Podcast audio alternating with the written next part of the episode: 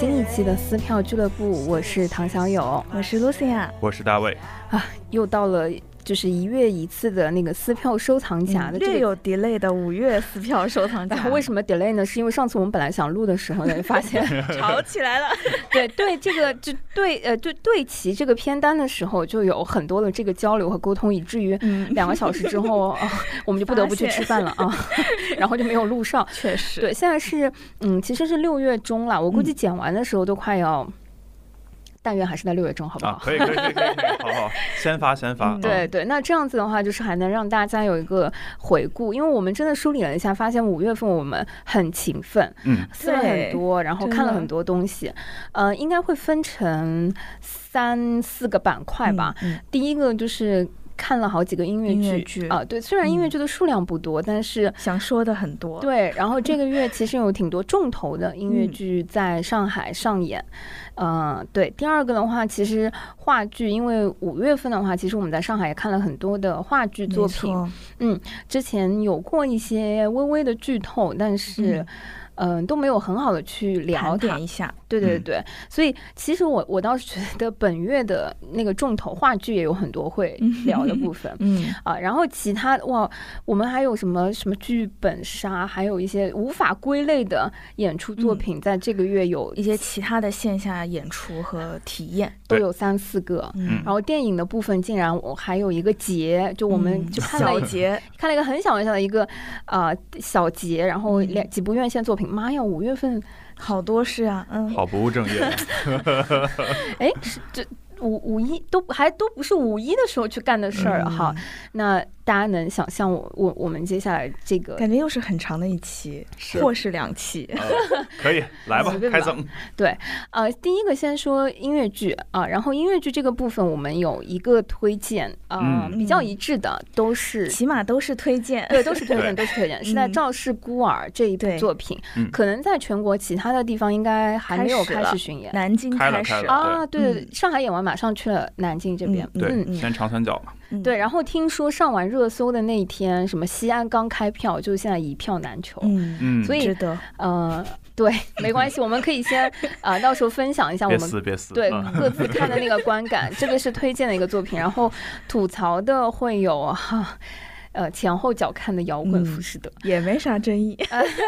对，要不先要不先说一下，就是我们嗯这个月一起看的这几个作品，吧，因为就放在一起讲了。嗯嗯，好呀。今天呢，我我觉得我们有必要来做一个小小的说明，因为说真的，就是我们以往每个月的盘点的时候呢，其实大家我们之间啦，也都会把我们看过的一些内容做一些复盘，然后去呃，比如说综合说它好的有哪些，不好的有哪些，然后可能总体给它一个推荐还是吐槽。今天我们要聊的第一部作品《赵氏孤儿》，呃，这点是一致的，就是其实我们撕票三人组都是非常推荐的。嗯，但说实话，在推荐的程度上，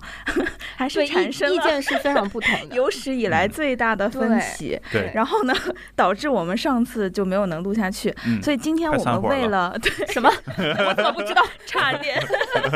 来吧来吧，今天我嗯们为了能让我们就是听我们节目的你现在就是稍微不要太混乱，嗯所以呢，我们就是在大卫的安排下，会尽量让我跟小勇呢分头的把我们对这个戏的感觉嗯和一些评价先讲。嗯所以这个过程呢，呃，可能不是那么的快。然后最后呢，大卫也会有一些他的观点，但我反正是想在大卫讲的时候就尽情插嘴了。可以可以可以，没问题，好的，好的，好，所以我先来讲，就是我对这个赵姑的评价是非常非常高的。嗯那具体有多高呢？就是在我看完的当下，我没有觉得我自己受了任何情绪的影响，我感觉我真的就是发自内心且是很冷静的，甚至有一点作为内容人那种专业评价之魂都燃起来了。我觉得这个东西是一个客观意义上非常好，它嗯是就是客观上未来能成为经典的作品。嗯然后我自己来讲的话，我会觉得它从一个绝对值上来说，包括跟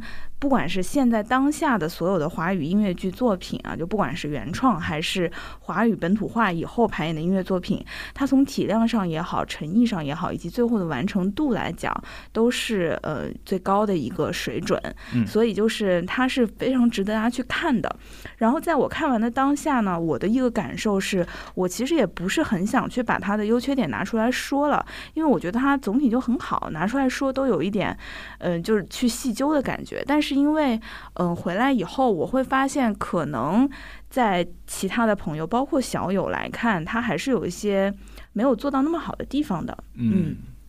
因此呢，今天呢，我在讲的时候呢，我会把一些，呃。点去拿出来讲，就是把这个各个环节结合一些我的个人感受来看，就我尽量去把哪些是我个人个人感受的部分，我也会告诉大家。嗯嗯，这次的这个照顾呢，它是一个徐俊工作室去做的一个音乐剧的版本。然后在我看来，它其实最突出的地方是在于它的这个整体性非常的强。对，嗯，就是不管是对，不管是它的。剧本的一个铺陈，包括他的音乐和故事在一起的配合，以及演员的表演啊，演员对人物的刻画呀，甚至包括唱腔的把握都是非常出色的。而在对，而在大家都非常嗯去赞扬，或者说很多时候一进剧场你就感受到的它的服化道和视觉有一个很高的审美的同时呢，它的一些呃服装的造型、颜色的把握，其实包括呃道具上面的变化、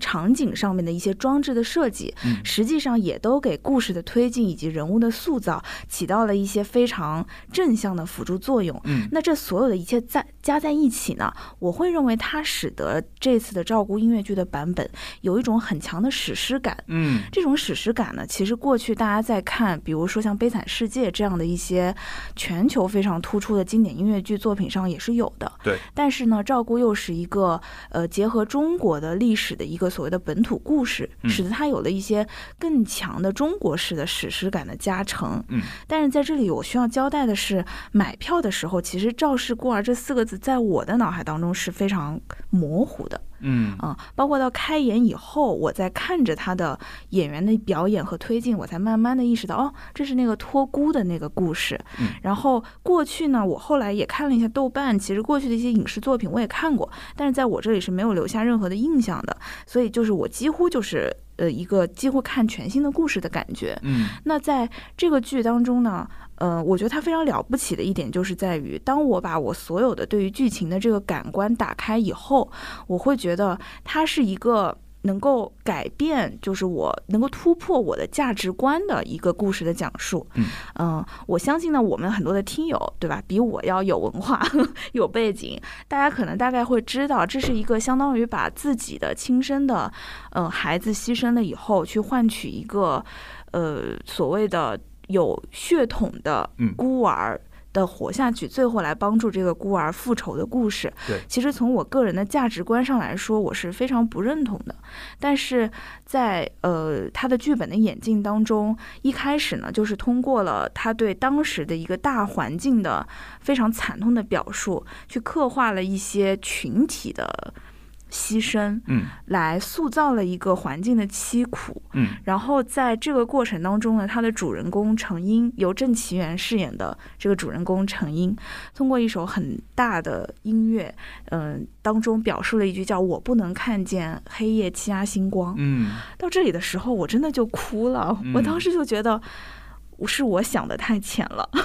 就这不是一个所谓的个人是否要为集体牺牲，或者说是不是平民的命就不是命的故事。它可能更多的是一种所有的人物在跟大的环境、大的社会挣扎，是因为的这个环境的悲苦到了一定的程度，你知道你做怎么样的选择都没有办法改变这一切的时候，你才会做出这样不符合人性，也不太呃符合你自己的。小我的那个选择，因为你也没有更好的路可走了。嗯，你能做的就是你尽你所能去跟这个大的环境去抗争，而且甚至是为了这个抗争，还有更多的人牺牲了自己去造成这一切。因此在这个里面呢，我会觉得它的很多的音乐的设计也有它的巧思。呃，在这里呢，其实我们之前有讨论过，说它的音乐的选取其实没有用传统的古风古典，也没有用像 Hamilton 那种直接的流行化或者说新的音乐形式去做，而是使用一种通俗音乐的做法。嗯，那其实我会觉得它通俗的一个。点是在于，它其实可以，如果没有看过的听友，大家可以想象，它有点像，呃，传统的大电视剧做的那种剧制，或者说是献礼大剧的那种音乐的手法，去做了一些很宏大的编制，但是配合了一些半文半白的歌词，使得它在那个历史环环境的这个故事里面呢，你还是能听懂他在说什么，他在表达什么。所以，如果你认真的去听他的一些讲述的话，你就能够从每个人不同的情绪上，结合他的呃歌词，结合他的曲式，去了解这个人物的性格。嗯，包括这次我们看的这个版本，我看的场次是五月三十号晚上。呃，文广的这个版本其实是带有明道啊、薛佳凝啊几个明星的这样一个版本，嗯，是方书建的白场的这一场，嗯，它其实，在选角上，我也觉得，比如说它最大的一个反派图案谷使用了一个所谓的明星演员明道，嗯，这个明道的表演也是让我有惊喜的，因为，呃，说实话，这个剧的制作是非常正的一个大剧的正剧的制作，但它这这个里面的一个唯一的反派使用了一个其实有一点。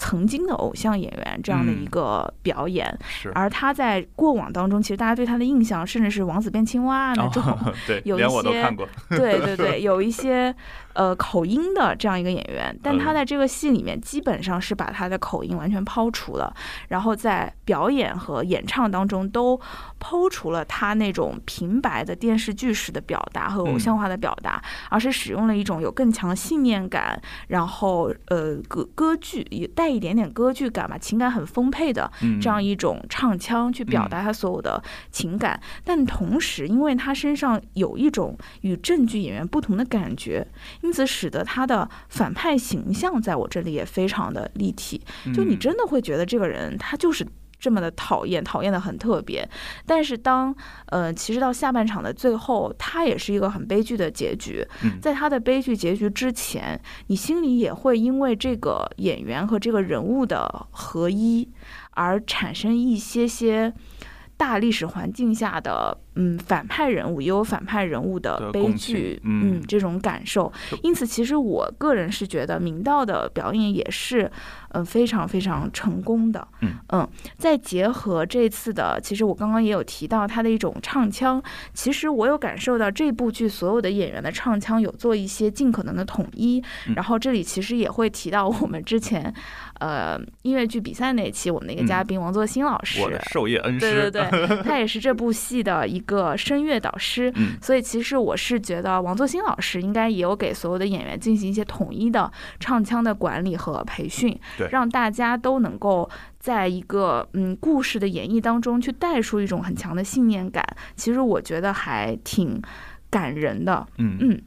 嗯，最后来说的话。呃，其实服化道我觉得也不用多讲了，很多人都有去提过了。我觉得总体来看，它就是用所有的高审美和一个整体的铺陈吧。在我这里，我觉得可能更长的历史回头来看，嗯，大家会给他一个他值得的高评价。嗯嗯。了解，好的，这是正方 正方辩友我要开始闭麦了 啊！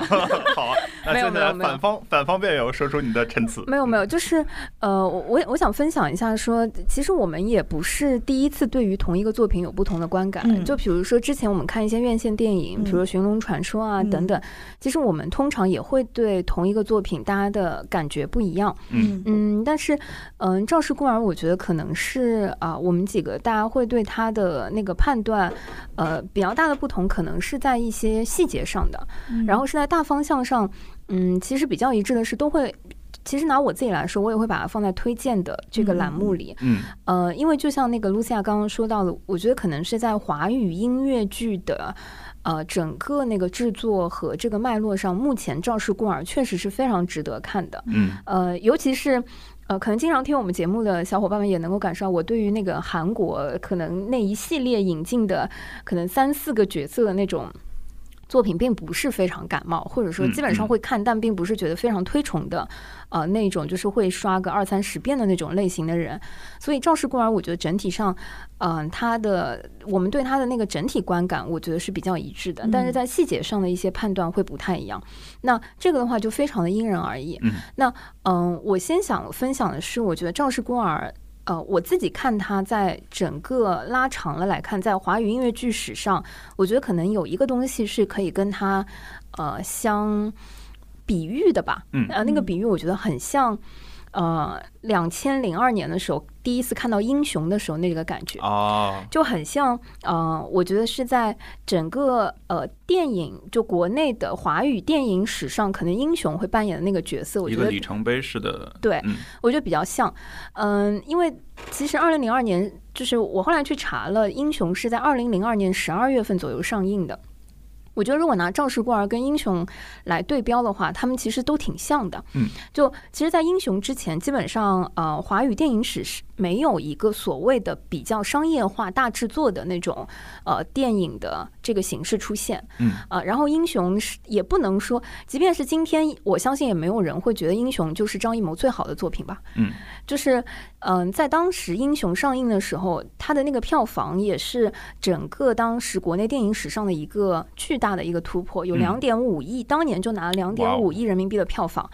嗯，可以说是英雄的这个开始，基本上是掀开了整个呃华语电影史的制作方式、营销方式和它进入到一个相对工业化制作的那个环节。嗯，然后英雄你去看它的那个配置，也是章子怡啊、李连杰啊、张曼玉啊、陈道明啊等等，就是很多的大牌在那个作品里面去演绎，他给我的感觉就很像。我觉得《赵氏孤儿》在整个华语音乐剧里面的那种出现的方式和做法。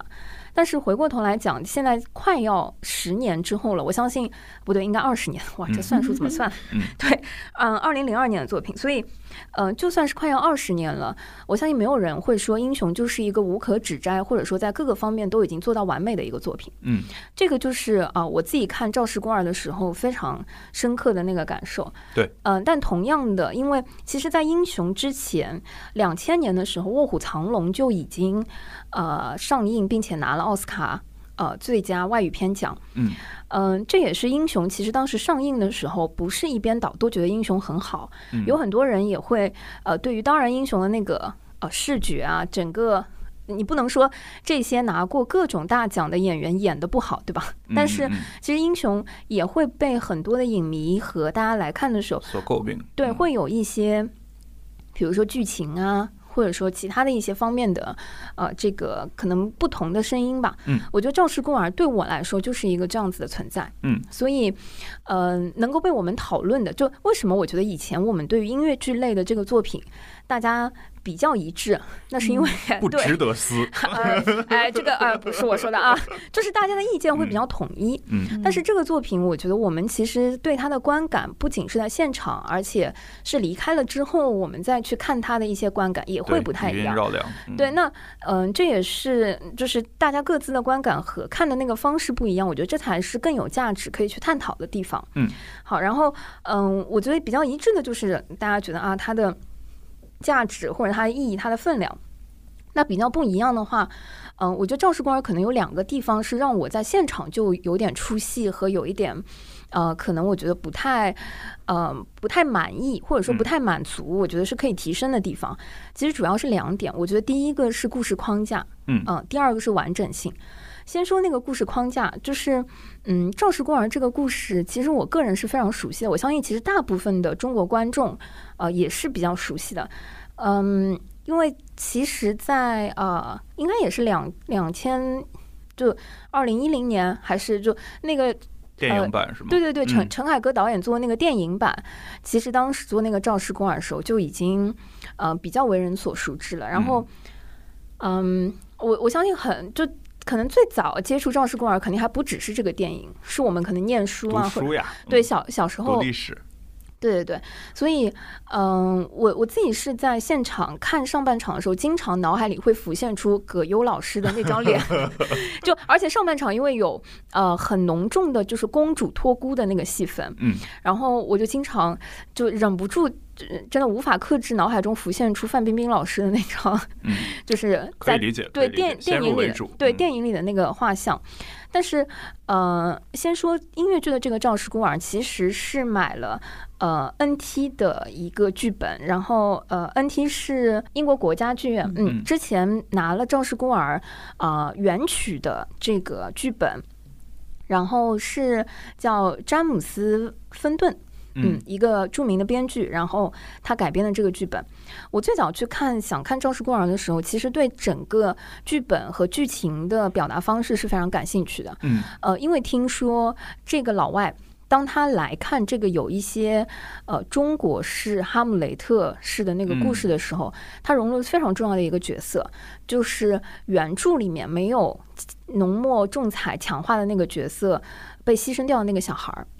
嗯，就是这个角色是老外在改编话剧版本的时候。啊，非常重要去融入的一个视角，嗯，相当于在感觉到一些观念的不同，对，相当于是在呃，可能西方视角里面由这样子的一个角色来呈现和呃反向的来观看，或者说跟观众是一体在抽离的看这件事情的时候，会有一些现代现代性的解构。对，那这个是我很好奇，说它现代性的解构会怎么解构这个故事，或者说会怎么呈现？我当时也有思考这个问题。但是，但是有可能也是因为我抱着这样子的预期去看这个音乐剧的时候，嗯，至少在上半场，呃，甚至是在下半场的上半部分，我都没有得到这个答案，因为这个角色像一个灵魂和一个幽灵似的，就是意象式的方式在旁边出现，呃，早就能够看得出来，他就是那个被牺牲掉的孩子，嗯，但是他没有唱段，也没有特别多的表现和价值观和这个输出，就是。嗯，这是我觉得当一个话剧的剧本改编到音乐剧的时候，它最重要的一个点或者一个难点。嗯，就是话剧其实是呃可以存在第四堵墙，然后让观众在观众席或者第四堵墙上去看一个话剧事件的呈现，嗯，去客观的去啊观察它的。嗯，但是音乐剧就是有很多的呃唱段或者说角色，它因为演唱本身就会打破这第四堵墙。嗯，不是，不是，对，就是，嗯，或者说，这个是我我觉得完全可以探讨的那个部分。呃，是是是这样的，就是戏剧演出，包括音乐剧，是戏剧的一种，然后它有不同的处理方法，一种是有第四堵墙的，一种是没有第四堵墙的。嗯，呃，但是不管你选择哪样，你要尽量的把这个统一。所以这是我之前会诟病一些国产音乐剧的问题，就是它为了，就是它本来是一个应该不和观众互动的，它为了增加，比如说它的这个趣味性会。插入一些互动的桥段，这样就会显得这个就是他的审美很不统一嗯。对，所以如果你去看西方的比较成熟的作品，你会发现它要么就是完全不沟通的，要么就是呃一直互动把观众纳入其中的。但是这个呃是否是否互动，它不是一个判断是因为剧。就是它不是一个音乐剧的标准。嗯，同意，同意。我觉得大卫老师补充的这个，也是我在看这个作品的时候很大的一个感受，就是是不是打破第四堵墙？其实在我看来，它不只是说更呃，可能跟外显的所谓的互动，是不是打破了第四堵墙？因为很多时候你的那个唱段和那个表达，他在对谁说，或者是怎么说，本身就是在打破第四堵墙的那个部分。所以音乐就是更容易，或者说会呃，它会更多的需要跟。就是共情和跟观众交流，或者说他那个表达是要让观众代入和共情理解的那个部分。对，因为就会有一些突然跳出剧情，然后一些个人的情感抒发，这个你可能和话剧相比的话，他这个个人情感抒发的。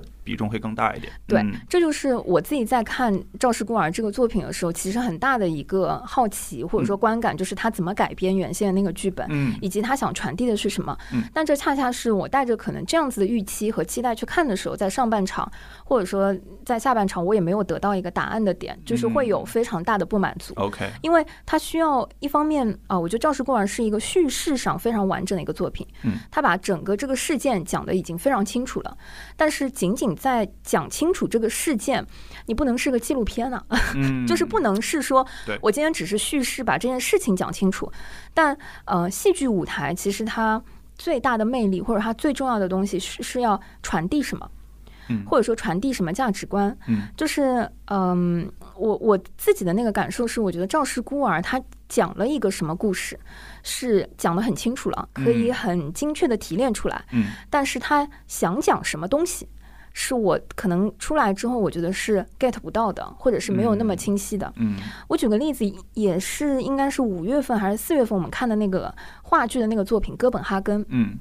虽然当时我们把哥本哈根这个话剧，我把它放在了不推荐里面，嗯，但是我们也聊了，就说哥本哈根的剧本非常好，对，就是不推荐是觉得我们可能在这个演绎的那个方式里面，就是没有把它呈现到了这个剧本的精髓。那呃，反过来说，就是话剧哥本哈根讲了一个什么故事？嗯，它是一两句话很难说清楚的，因为虽然只有三个演员，但是它重复了很多遍，然后讲的那个内容的呃厚度也。很就同一个事件，它有三个不同的可能性和不同的维度去讲它，嗯，所以你要用一两句话把哥本哈根这个作品它到底讲了一个什么故事，很难讲清楚。但是如果要讲说哥本哈根这个剧它传递了一个什么价值观，它讲了什么，是一句话就能讲清楚的，就是生活中充满了不确定性，嗯，生活是由不确定性组成的，嗯，这个事情是哥本哥本哈根这个作品。它的主题主旨对，就是最核心的那个部分，而他用了可能无数种的细节、手段和方式，都在奔向这一个方向，传递这一个点，叫做生活是由不确定性组成的。嗯，而那天我们之所以把它放在了不推荐里，也是会觉得说，可能主创团队在创作这个作品的时候，给他的一种确定性。对，所以忘了他的那个核心价值点，我们才会觉得放在了就是不推荐。是，但《赵氏孤儿》。呃，恰恰跟这个作品，我觉得有很大的那个不一样，就是他讲了一个什么故事，全篇讲的非常之清楚，就嗯，对我来说，它简直像一个纪录片似的，就是细枝末节的把这些都呈现了。嗯，那也是 That's why，就是它会非常长。嗯，我也是看到一些豆瓣上的评论，大家会觉得可能有一点冗长，就是尤其是当这个，尤其是当这个故事已经非常的啊，就是耳熟能详了。但是赵氏孤儿他到底想讲一个什么价值观的东西？是我可能，呃，跟很多看过的朋友聊的时候，大家都会发现，就是可能会很不一样，或者说不知道。OK，我明白你的意思。露露，露露，你要压抑你的这个观点。对，就是这个是我觉得他就，嗯，以及就是在话剧作品和音乐剧作品的这个程度上，嗯，我觉得它是非常大的呃一个不同的表达难度。在一个剧本呈现上，比如说，嗯，因为其实我在看这个的时候，有的时候也会感觉它可能在编制、在叙事这个方式上，感觉好像很像《悲惨世界》，嗯，啊，或者说它会更像一些呃，我们以前看的一些欧美音乐剧的这个编制和这个方式。嗯，那如果我们去看《悲惨世界》的话，其实它也浓缩了很多的情，它也是由啊原先的一个文学作品一个大部头，或者横跨了很长。啊，历史脉络和时间的这个作品来的，嗯，但是，嗯，戏剧本身就是要在舞台上能够呈现啊相对浓缩的这个故事情节，嗯，如果说，嗯，这个 NT 的这个脚本里面啊被牺牲掉的那个成英的小孩，嗯，是一个很重要的脉络和一个线索的话，那他的视角是什么？他的观点是什么？以及他在这个全片里面起到的这个作用到底是什么？可能不是在。呃，甚至是我，我觉得在整个《赵氏孤儿》最后十分钟，他跟陈英两个人就父子之间的这个对话，嗯，本身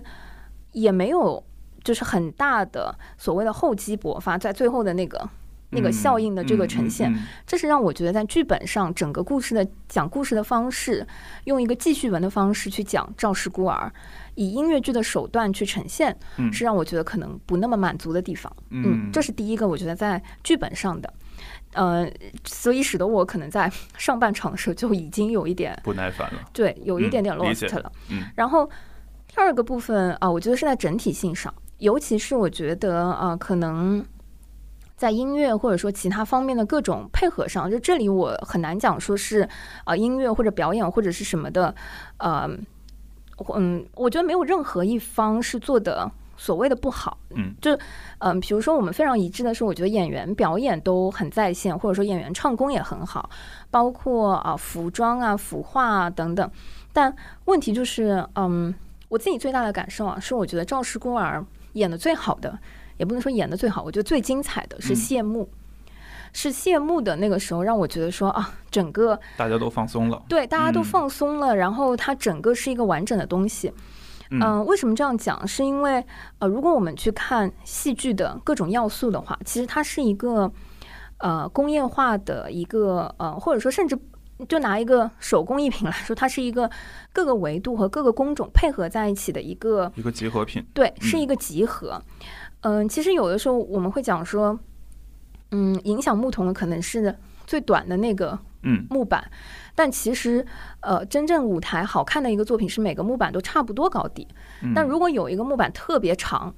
就是对于戏剧作品来说，它也不好看。嗯，或者有一个木板特别低，它对戏剧作品也会有很大的影响。所以你觉得照顾哪个特别低呢？也没有所谓特别低和特别高，但他们的方向我觉得是散的。并没有合力在一起，就感觉嗯在一个装修的很漂亮的餐厅，给你用了很好的餐具，但吃的东西可能跟这个环境跟那个餐具不搭调，可能就上了一碗螺蛳，上了一碗很好吃的螺蛳粉，是这种感觉。就是嗯，我想特别就是可以感受，就对我来说特别表达为什么呃谢幕的时候我觉得最好看，是因为嗯其实今天看《赵氏孤儿》正剧的时候，呃，所有舞台上的演员其实呃，因为服装也是张淑平老师做的比较呃有戏剧风格，嗯比较重的，有历史厚重感，又有一点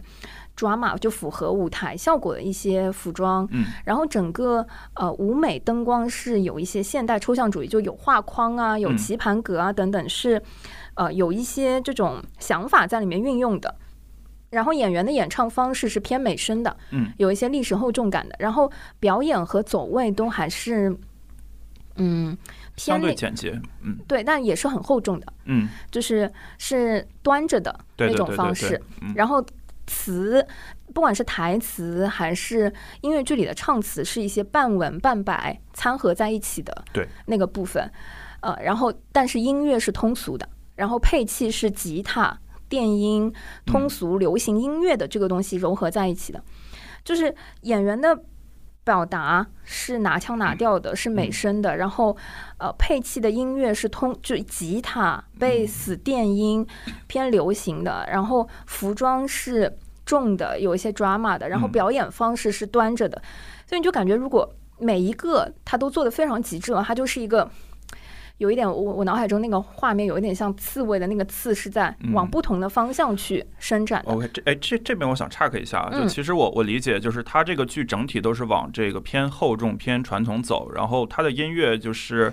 呃，确实是有比较现代的地方，不管是它的吉他作为配器，或者说它有一些电音。那你觉得，如果他想去配合其他的这些风格，他应该选什么样的？是传统的丝竹，还是交响，还是西方交响这种的？嗯，我我觉得这个东西没有一个固定的答案。嗯，就比如说，我们前两天在说电影节，为什么呃说莫里康奈是电影节里就也不是电影节，莫里康奈是电影配乐大师，嗯就是因为呃他的音乐一起来就会让你可能有那种西部风情的那个感觉，或者说他可能做哪一个主题的那个音乐，他可能起来就嗯。嗯，就很有那个效果。嗯，OK，呃我大概明白了。就是你觉得其实这个音乐虽然也也不是也不难听，但是它和整个风格还是有点脱节。对，就是它是一所谓的我们在讲这个东西，我觉得它没有单独的一部分拿出来说，它一定要以某一个方式来走，或者是怎么样。但它就是被捏在一起的时候，并没有就是恰到好处的完全往一个方向使力其。实就是没有说服小友。嗯嗯嗯，我理解，我理解，没没问题，没问题。这儿就这儿我觉得它不是说嗯说服个人，或者说说服我一个人，或者是怎么嗯样的一个方式，确实他没有说服我。嗯，这个嗯是非常，就我可以就非常客观的一个感受，就是，嗯嗯，它这个音乐起来和舞台上搭的那个画面、那个灯光和那个服化，让我觉得是非常割离的，哦，就非常割离。就是音乐带我去的是一个可能方向 A，但是舞台上的那个表演要呈现和要表达的东西，给我的感觉是方向 B。嗯，但哎，其实其实这儿我想插一下，因为当嗯时我看的时候，我也会对那个吉他或者说电音稍微就是。我不是觉得它不好，我是觉得哎挺神奇的，竟然会用这样的配器。但是我嗯当时很接受，然后我当时也在思考为什么我会很接受这样的设定。然后我发现是因为我过去看了很多，比如说德法的剧，尤其是法剧，法剧它会用很多比如说吉他或者说电音去作为这个配乐。所以其实对于我来说，我接受这个东西是因为有一个就是之前的一个过程。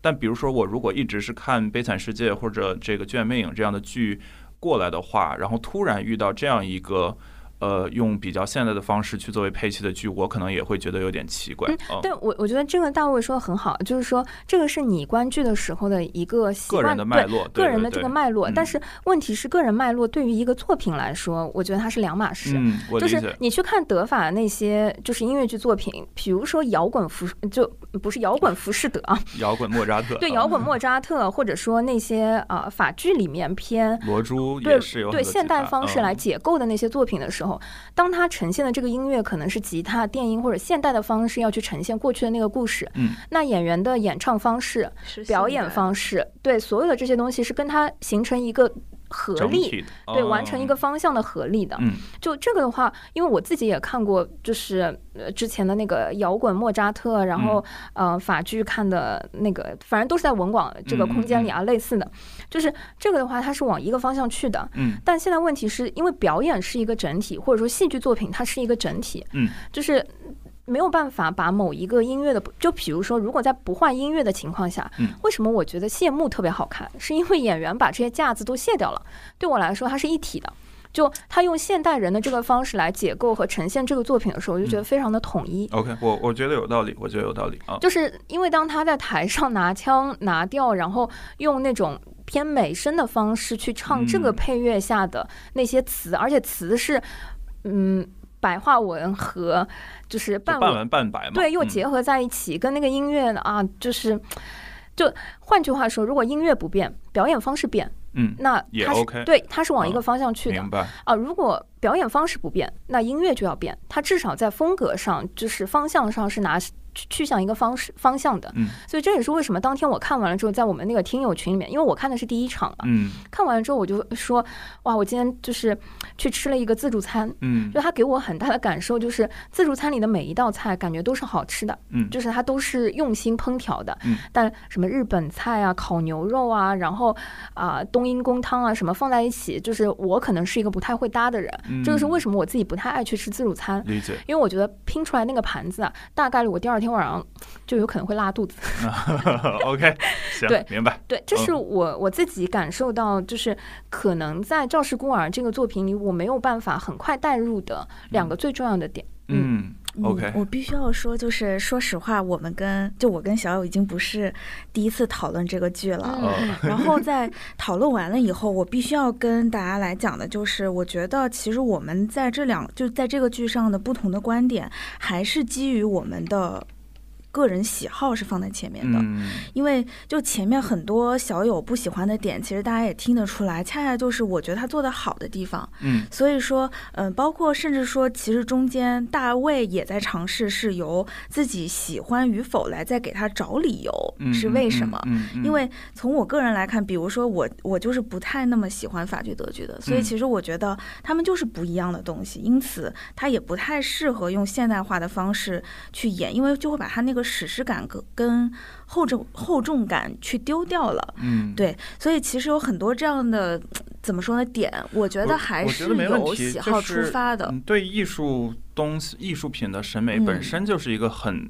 很感性的东西，对吧？其实你说我们去做艺术评论，然后有一些理性的东西，其实是后面往往里着吧的，对吧？对。但其实最直观的就是你的个人喜好，然后你的个人审美、个人喜好又是根据你过去的经验或者你当下的，就是它是一个切面啊，然后它是你过去的一个集合，所以我觉得没有问题。就是我觉得啊，就是。因为其实咱们三个对这个剧的有很相反的一些观点，所以其实，然后像上一次聊也是可能会想说服对方，但我觉得这次可以让一个人充分的表达，就是我想听大家一个完整的思路啊。然后我觉得只要你在自己的这个审美体系里是自洽的，那我觉得就没有问题啊。嗯，对。然后，所以我们还是非常就呃，我觉得大卫就是跟露西亚这边，我们其实整体上大家达成一个共识有两点。嗯，第一个，我们呃，不管是我们当初做撕票的这个由头和做撕票的初心，就是想要上价值了。对，就是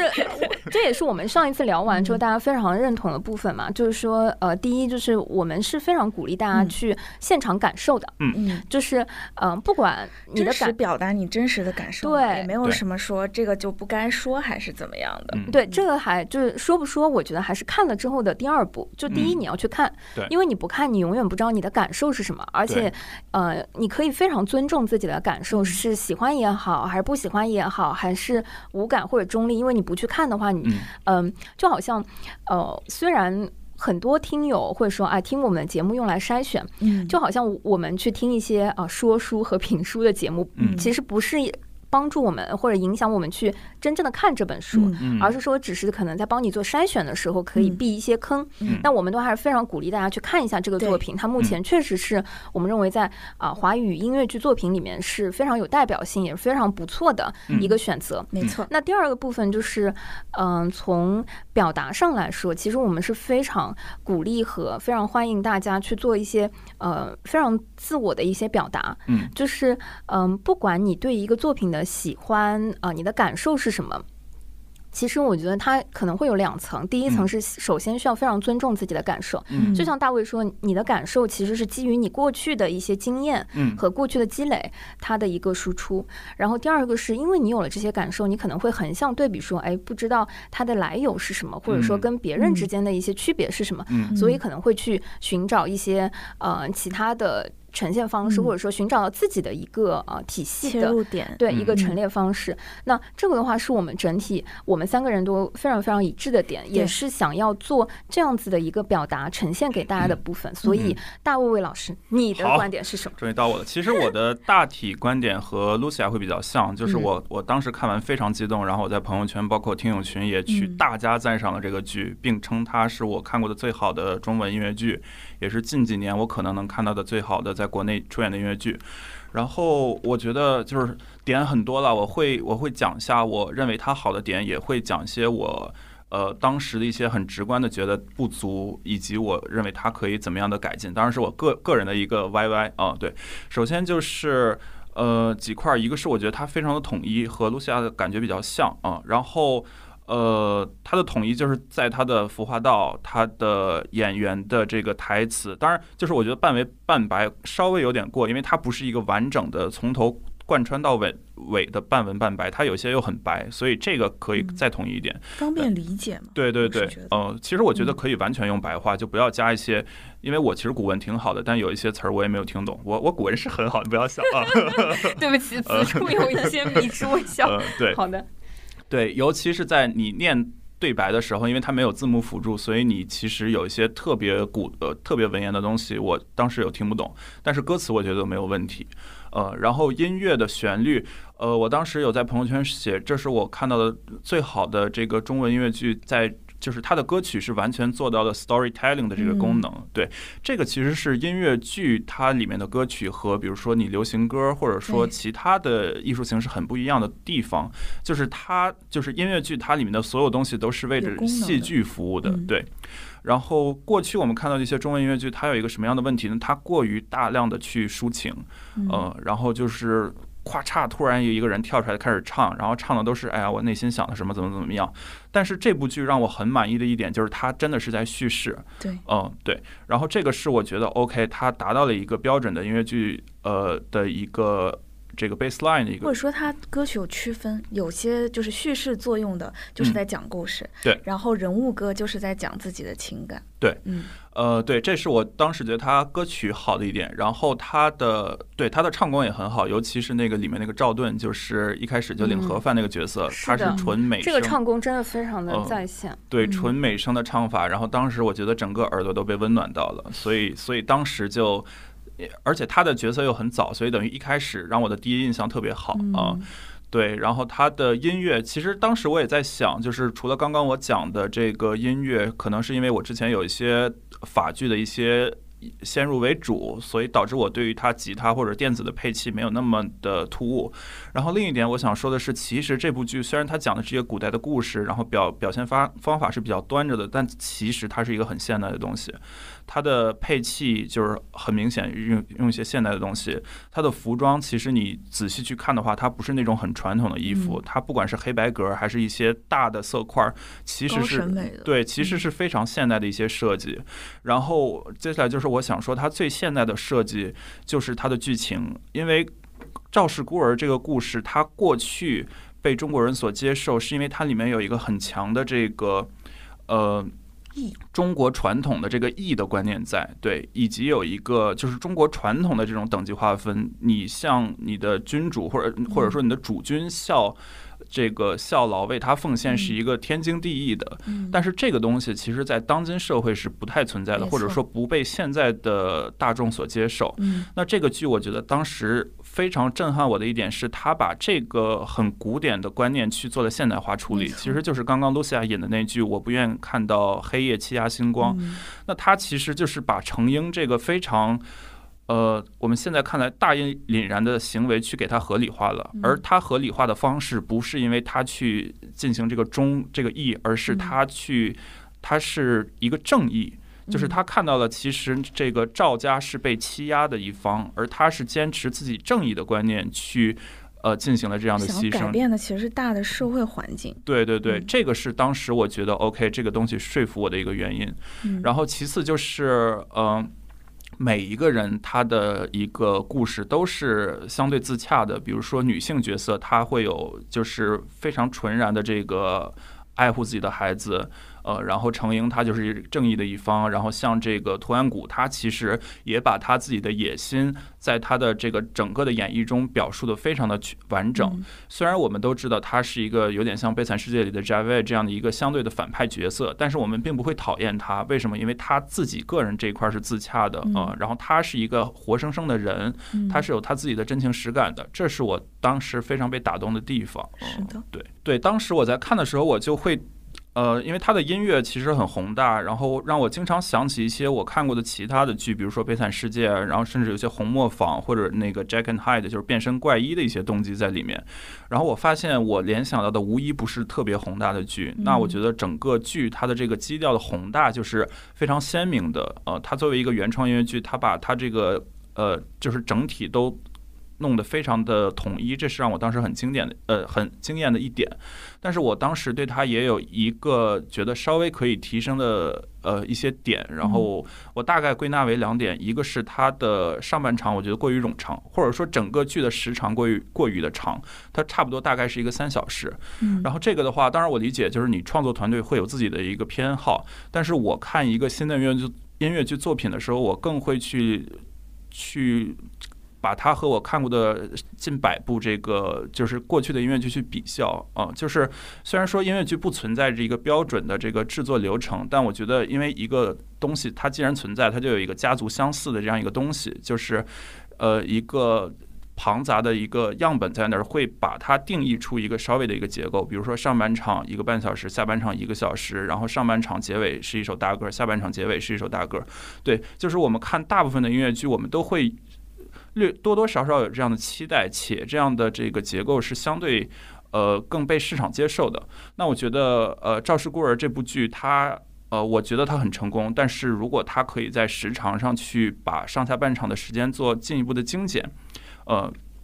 那它可能会在它的市场化或者说受众上有更进一步的突破。然后具体怎么精简呢？就是我觉得其实上半场他个人 solo 的部分有点过于多。哦，然后当时我也在朋友圈里写，就是我觉得他是有很好的 storytelling，然后他每一个人的这个动机也表达的很明确，但是没有必要说每一个人都要像《悲惨世界》里的这个方汀唱一首这个 I Dream the Dream。但是其实目前这部剧，它就是每一个主要的角色都有一首大歌，对，去把他的这个个人的欲望、他的这个情感纠葛去表表述的很复杂。那其实我觉得他完全可以用更多的，比如说双人唱、对唱，或者说更更大的这种大小合唱，去把不同人的这个情感纠葛。在同一个时空里去同时的表达出来，而且还会有进一步就是更加戏剧冲突，对，也有关系。目前我觉得可能是过于爱护自己的每一个角色，或者说有有太澎湃的这个音乐 idea，导致他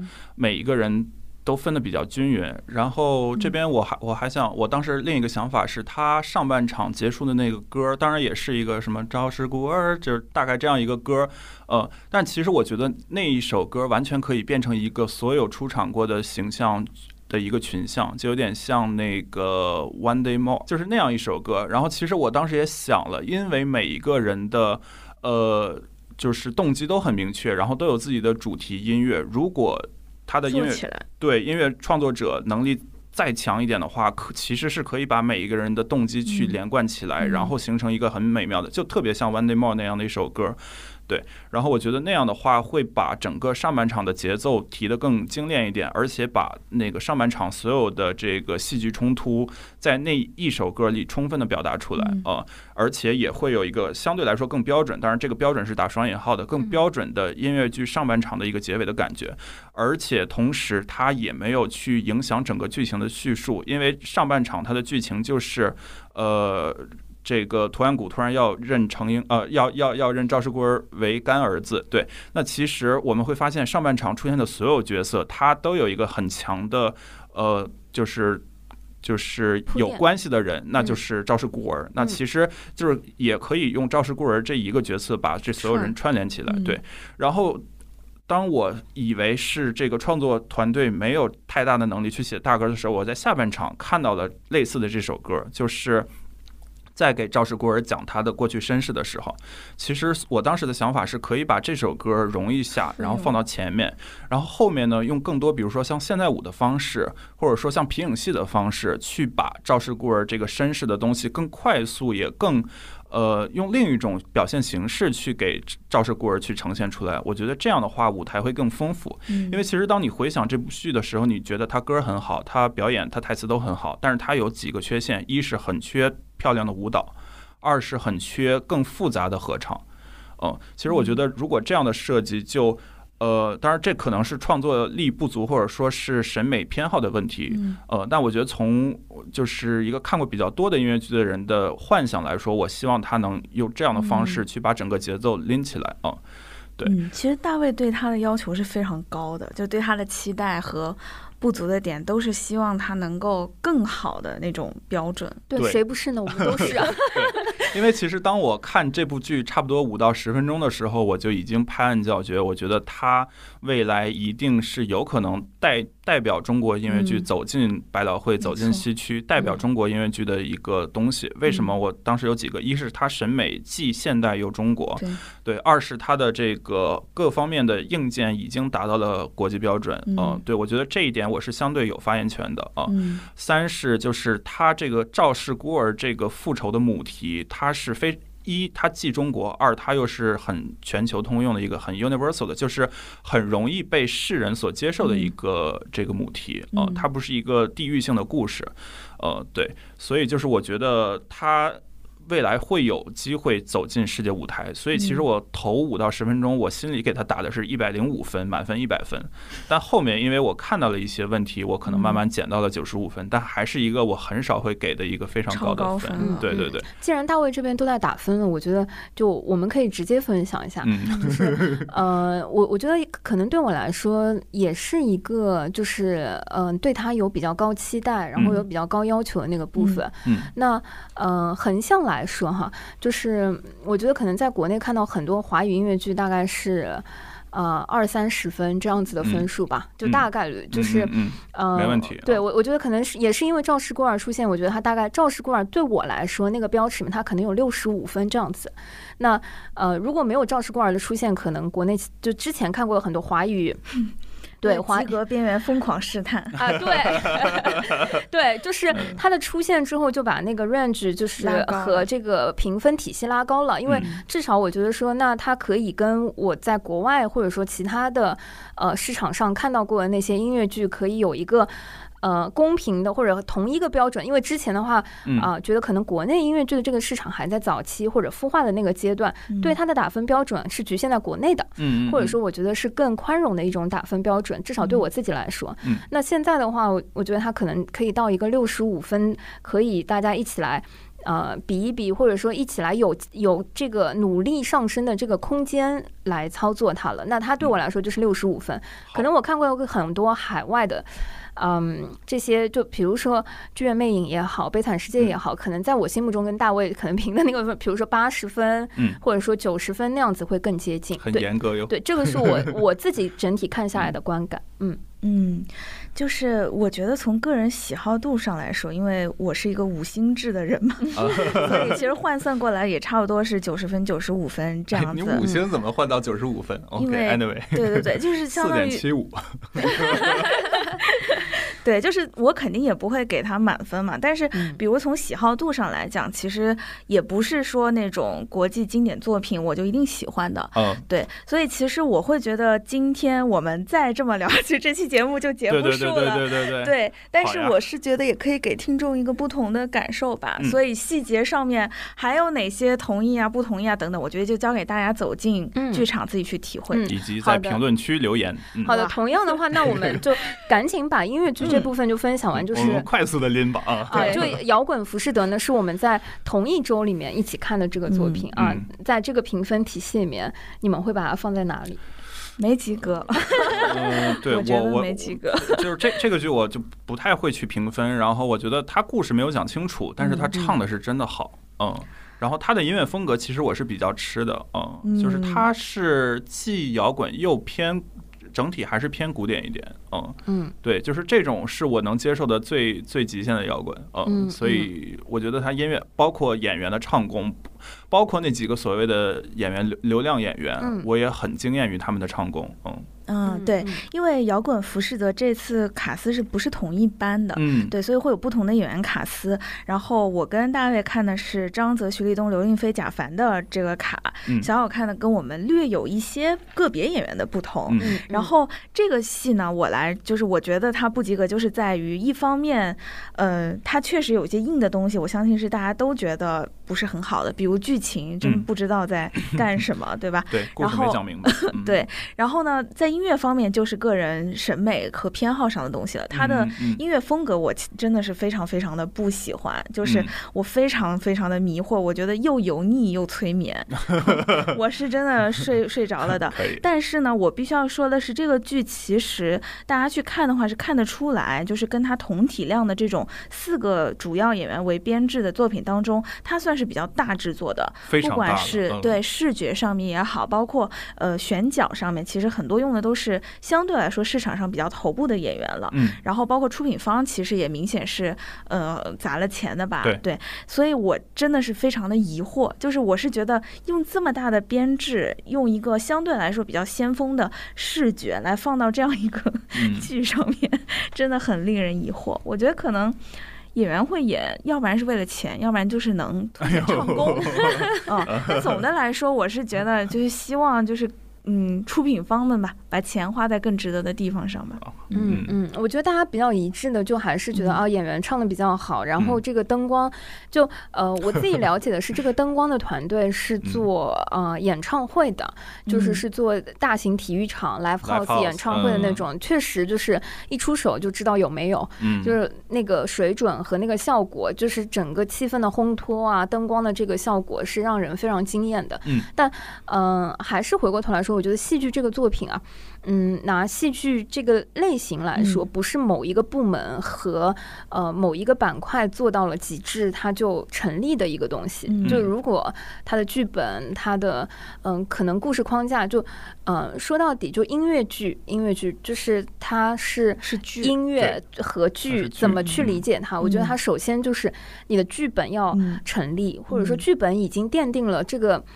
哎，这个东西啊，到底能不能往上加东西？他的剧本如果他在西方或者说在在外国市场已经很成熟的话，他剧本应该是成立的。嗯，可能是改编或者怎么样的问题。我觉得 这这个就是嗯，就刚没有说完的是说，我觉得音乐剧我非常认同的是，首先它要先基于它是一个剧，就是你把它当一个剧的时候，它的剧本是不是扎实，就意味着这个东西它是符合小剧场、中剧场还是大剧场。嗯，然后它应该加上什么样的配置，使得它会成为一盘 delicious 的菜，不是说呃匹配。对，就是合适是最重要的，因为，嗯，我自己看到，呃，可能现在一些流媒体平台上会有一些韩国的那个版本，明显它就不是不符合，它是一个两千人或者说一千五百人以上 大剧场的那个作品。那你想，四个演员在这样一个呃有一些现代工业风的舞台上，其实，在中剧场以 live house 的这种规模和形式去产出的话，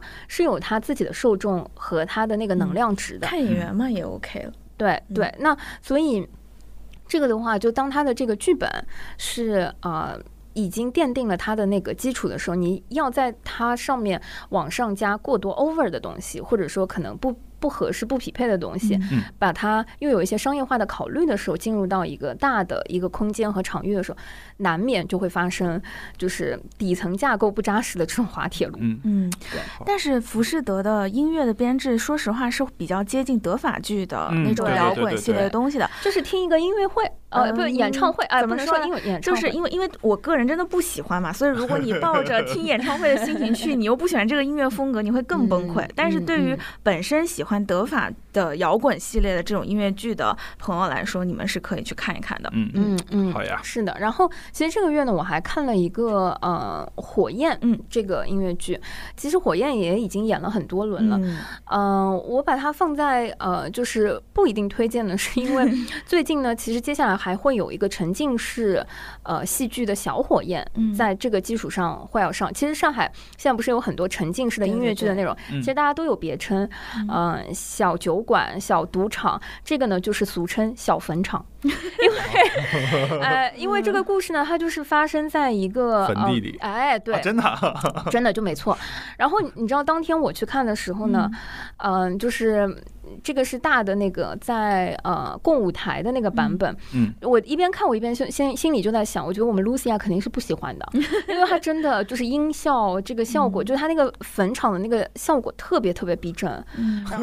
是逼真啊，就非常非常逼真，然后效果也就呃那个女生的唱功也是非常不错的，所以我是能想象，如果喜欢的小伙伴喜欢探案悬疑或者说这一类的观众，相信应该是会很喜欢的，嗯，然后如果他会。变成沉浸式的那个小空间里的那个作品的话，它的那个气场，它的那个共振，尤尤其更近一点。OK，哇，你就感觉真的是在一个坟场里面看到了三四个三个人的那个恩怨情仇的那个，然后最后，当然因为它的剧情，就我们。作为十年柯南的那个资深选手呢，也不难猜。嗯，但是，嗯，整个再加上他的，因为韩国引进的这个版本，音乐是好听的，然后呃，服化也是很很在线的，所以我相信沉浸式的小火焰近一点更好，对，会更更有震撼力。那大的这个呢，我就会觉得说，如果你真的是，如果你睡觉。那个下雨是怕打雷的那种，你 可能就要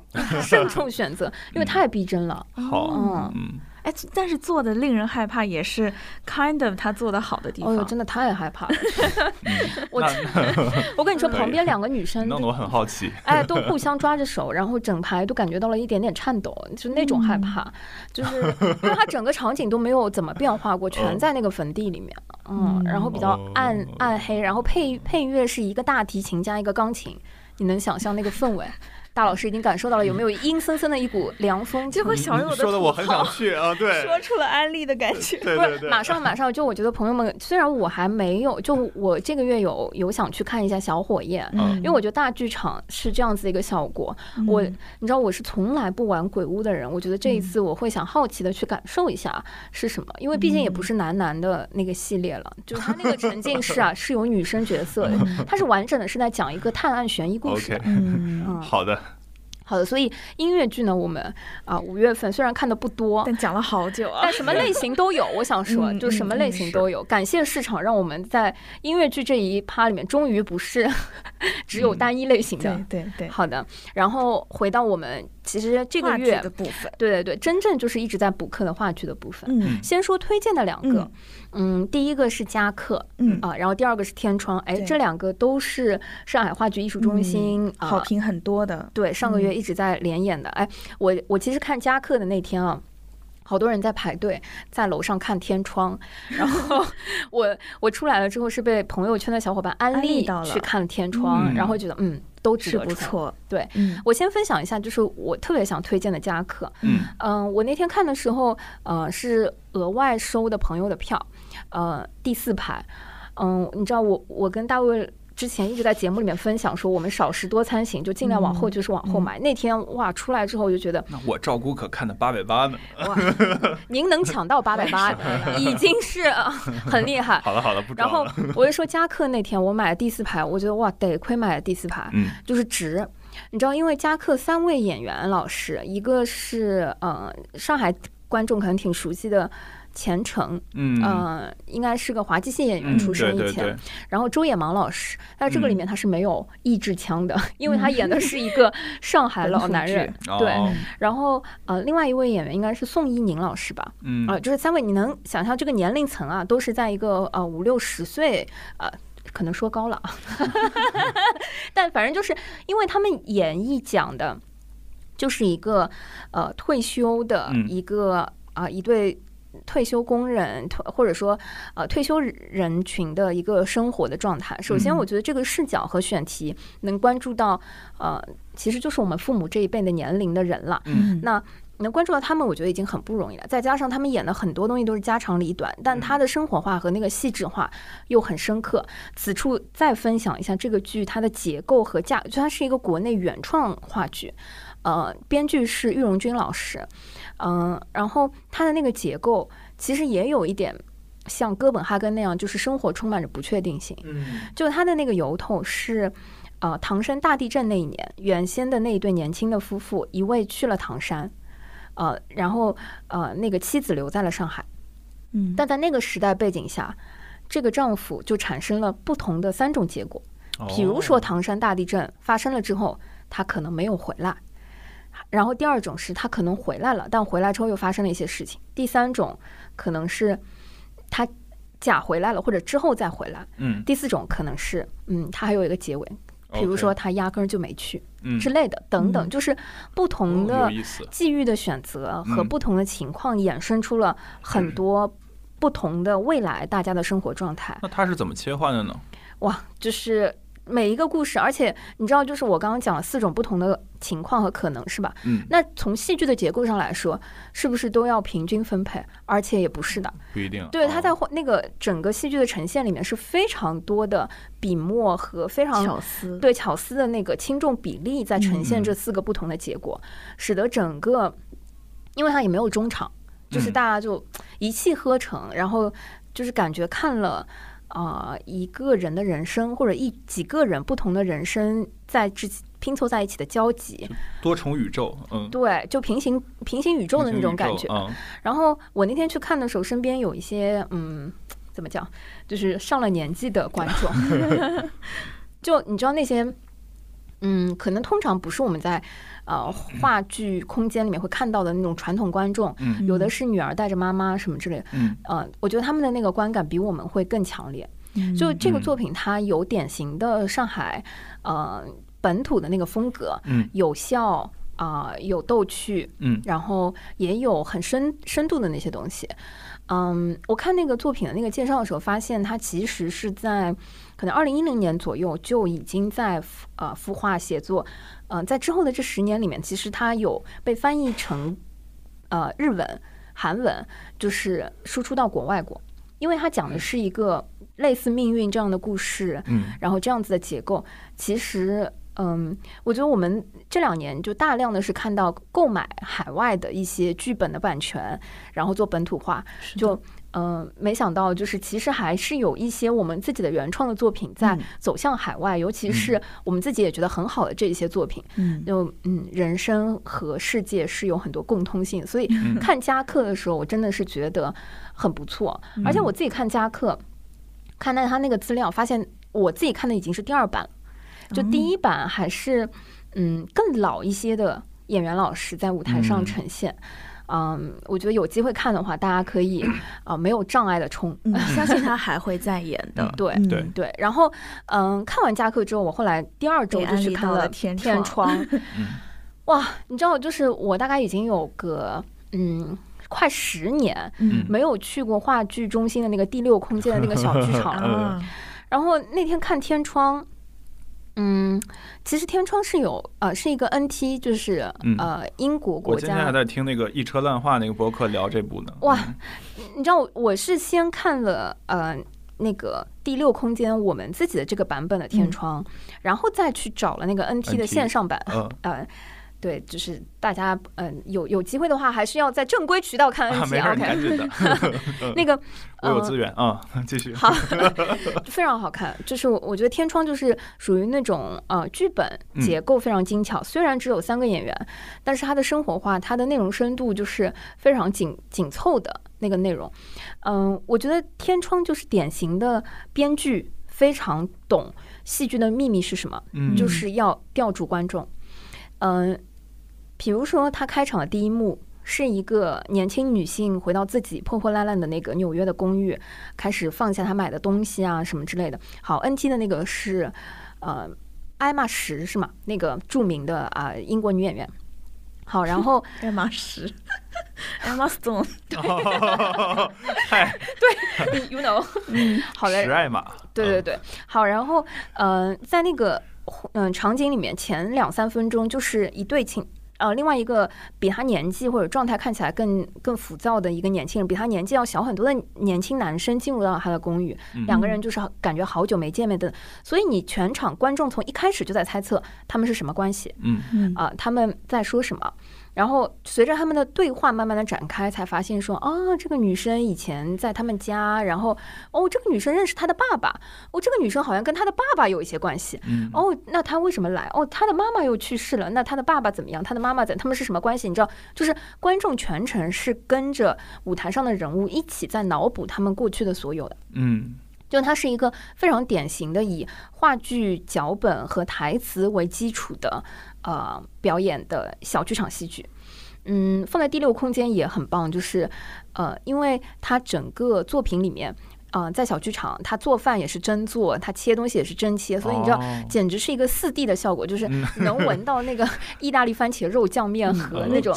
对，就是水，就烧了热水啊，等等。结束还给大家发点儿。哎，也没有。他他那个面呢，最哎，这不怕剧透。他那个面啊，最后洒在了地上。我当时饿着肚子去看的时候，觉得真可惜。对，然后到了上半场啊，这个结束是下半场，他父亲和这个女生又重新见面，然后他们的聊天，你就能发现说，它不只是一个情感故事。嗯。它其实有很多当时的历史背景，不同的阶级、不同的阶层，对于同一个事件，啊，同一个观点，就是啊，不就。比如说，嗯，呃，那个父亲说：“哎，我的司机等在楼下。”那个女主就会说：“你怎么可以让司机等在楼下呢？” 这个啊，之前的那个企业主老板就说：“司机最大的工作不是开车啊，他最大的工作就是等待啊。”然后 就女生说：“那你怎么可以这么不尊重人啊？”等等，你能感觉到这是不同的阶层的人对于生活方式、对价值观的很多的碰撞。嗯，所以这个作品看完之后啊，我出来了之后跟小伙伴就就是我们聊不上。就是我们无法聊，就觉得说，他其实整个作品非常考验演员，因为有大量的吵架。嗯，但是你会发现，这个吵架，当你是个旁观者的视角去看的时候，就会发现他们说的都有道理。嗯，就是因为两方说的都很有道理，但他又是在不同的维度的那种碰撞，碰一下分开，碰一下分开，都很像平时吵架的那种状态，所以我们无法就是赞同赞同任何一个人或者反对一个人任何一个人，而我觉得这就是戏剧作品里面会让人有后劲、有余味，然后它的戏剧性远远就是只有。嗯，舞台能够呈现的那种力量，嗯，对，因为呃，其实你要说电影啊，或者说呃电视剧啊，是很难在短时间之内有这个能量爆发的，嗯啊，这个效果。所以这两部作品我是非常非常推荐在剧场去看的。嗯嗯，由上画制作出品的这个两部《加克》和《天窗》，对，这就是就是本月我们看的这两部呢，就是。嗯，安心随意冲，好吧，好，然后吐槽的进入了吐槽的部分。哇，哎，先说一个轻吐槽的吧，我先轻轻的吐槽一下戏台。嗯嗯，因为说真的啊，就是戏台其实之前。大卫是非常喜欢的，可喜欢了，但我已经忘了太久了。我一般喜欢在北京，对。然后呢，之前我其实也有别的朋友给我推荐过，所以我对他有非常强的期待，对吧？陈佩斯老师那么多年潜心在舞台、潜心在剧场，去用文化人去做出的一个文化的戏，所以我对他的期待值非常高。但是呢，最后呢，就说实话，我还是觉得。嗯，他有一些处理吧，让我有一些不舒服。嗯，而且这种就比如说他当中，嗯，大概的讲一下，戏台是有一点在特殊的战争的这个文化背景下去讽刺一个，就通过一个荒诞的呃戏院里面发生的故事来讽刺大社会大时代当中人物的。渺小，或者说个体的渺小，呃，包括呃文化呀，就是具体的个体的官员呀，这些艺术家呀等等，他们的这种渺小的身份，去放在一个大的时代背景下，其实是一个这样的故事。那他为了塑造出这种。荒谬感，它其实设置了很多呃荒谬的人物，比如说一个普通的卖包子的人被哄上了一个演员，然后包括一个军阀的，你怎么像是没看过的那种反应？他真是忘了，看来真是忘了。我特别容易忘。嗯，然后包括一个就是可能是军阀的呃妻子，结果追星追上这个某个演员，结果他也不管这个演员到底是谁，然后做出一些很荒谬的举动。但是呢，就这个戏，其实最后我给出的是。是满分五星当中的三星，也就是一个及格边缘试探的这个东西，就是我很尊重他，我很敬佩他。但是呢，从我的观感来说，我会觉得他有一些嗯粗俗。哦，对，有些粗俗，就比如说像这个六姨太的这个设定，其实她可以说是整个戏里面不多的女性主人公了。嗯，但这个主人公非常的片面，她是没有动机的。嗯，就是她喜欢一个演员没有动机，然后她为这个演员反反复复的献身，给这个演员送毒品也没有动机。啊，就是所以，所以他的一切，你会觉得他为了表现他的荒谬，但他没有一个故事的背景，那这个人物就多余了。那你就会考虑他是不是在台上的主要作用，就是让一部分比较嗯下沉的观众可以发笑。嗯，虽然我笑不出来，对，所以说就是，呃，我我这个部分是不太喜欢。另外一点我不太喜欢的，其实是我们在很多。可能后面会吐槽的剧当中也会发现的，就是现在有一些话剧的，嗯，团体他们很爱用地板麦。我觉得地板麦啊，在中小剧场是合理的，因为它加上空间混响以后，它会让这个不同位置上的演员给观众带来的距离感非常的充分。嗯嗯。但是当你一个这么大的戏，你还在用地板麦，就会使得演员都在喊话，观众都听不懂。在文广是吧？嗯。哦。而这些演员，说实话，很多年。年纪都不小了，你看他这么喊话，真的就会觉得何必呢？就是喊成这样，然后你坐在一排靠前的位置，你都听不清，何况文广还有二三楼的观众，所以我就会觉得，有的时候艺术家们可以放弃一些这种。地板麦，因为大家有眼睛，对吧？看得到这个演员位置在哪里，是怎么样的身位，完全可以给演员和观众都多一些活路。放弃地板麦吧，真的。嗯嗯。戏台，我记得在北京看的时候，有可能是因为在北方的那个氛围里面，就是那个观众会熟悉和包容很多。对对对对对，我我我也是在天桥看的。对，我我我是在保利。哦，不对不对，保利保利。对对对对对。然后我觉得最惊艳的就是最后结束的时候，我记得还有唱一段。嗯，就是有一些京剧的桥段之类的，然后陈佩斯老师真的是全场演的最好，就不得不说，对对对对对，就简直是就是舞台上的灵魂，真是老艺术家。啊，真的非常 厉害。但我也是当时没有给到特别高的分，就是觉得那个剧本，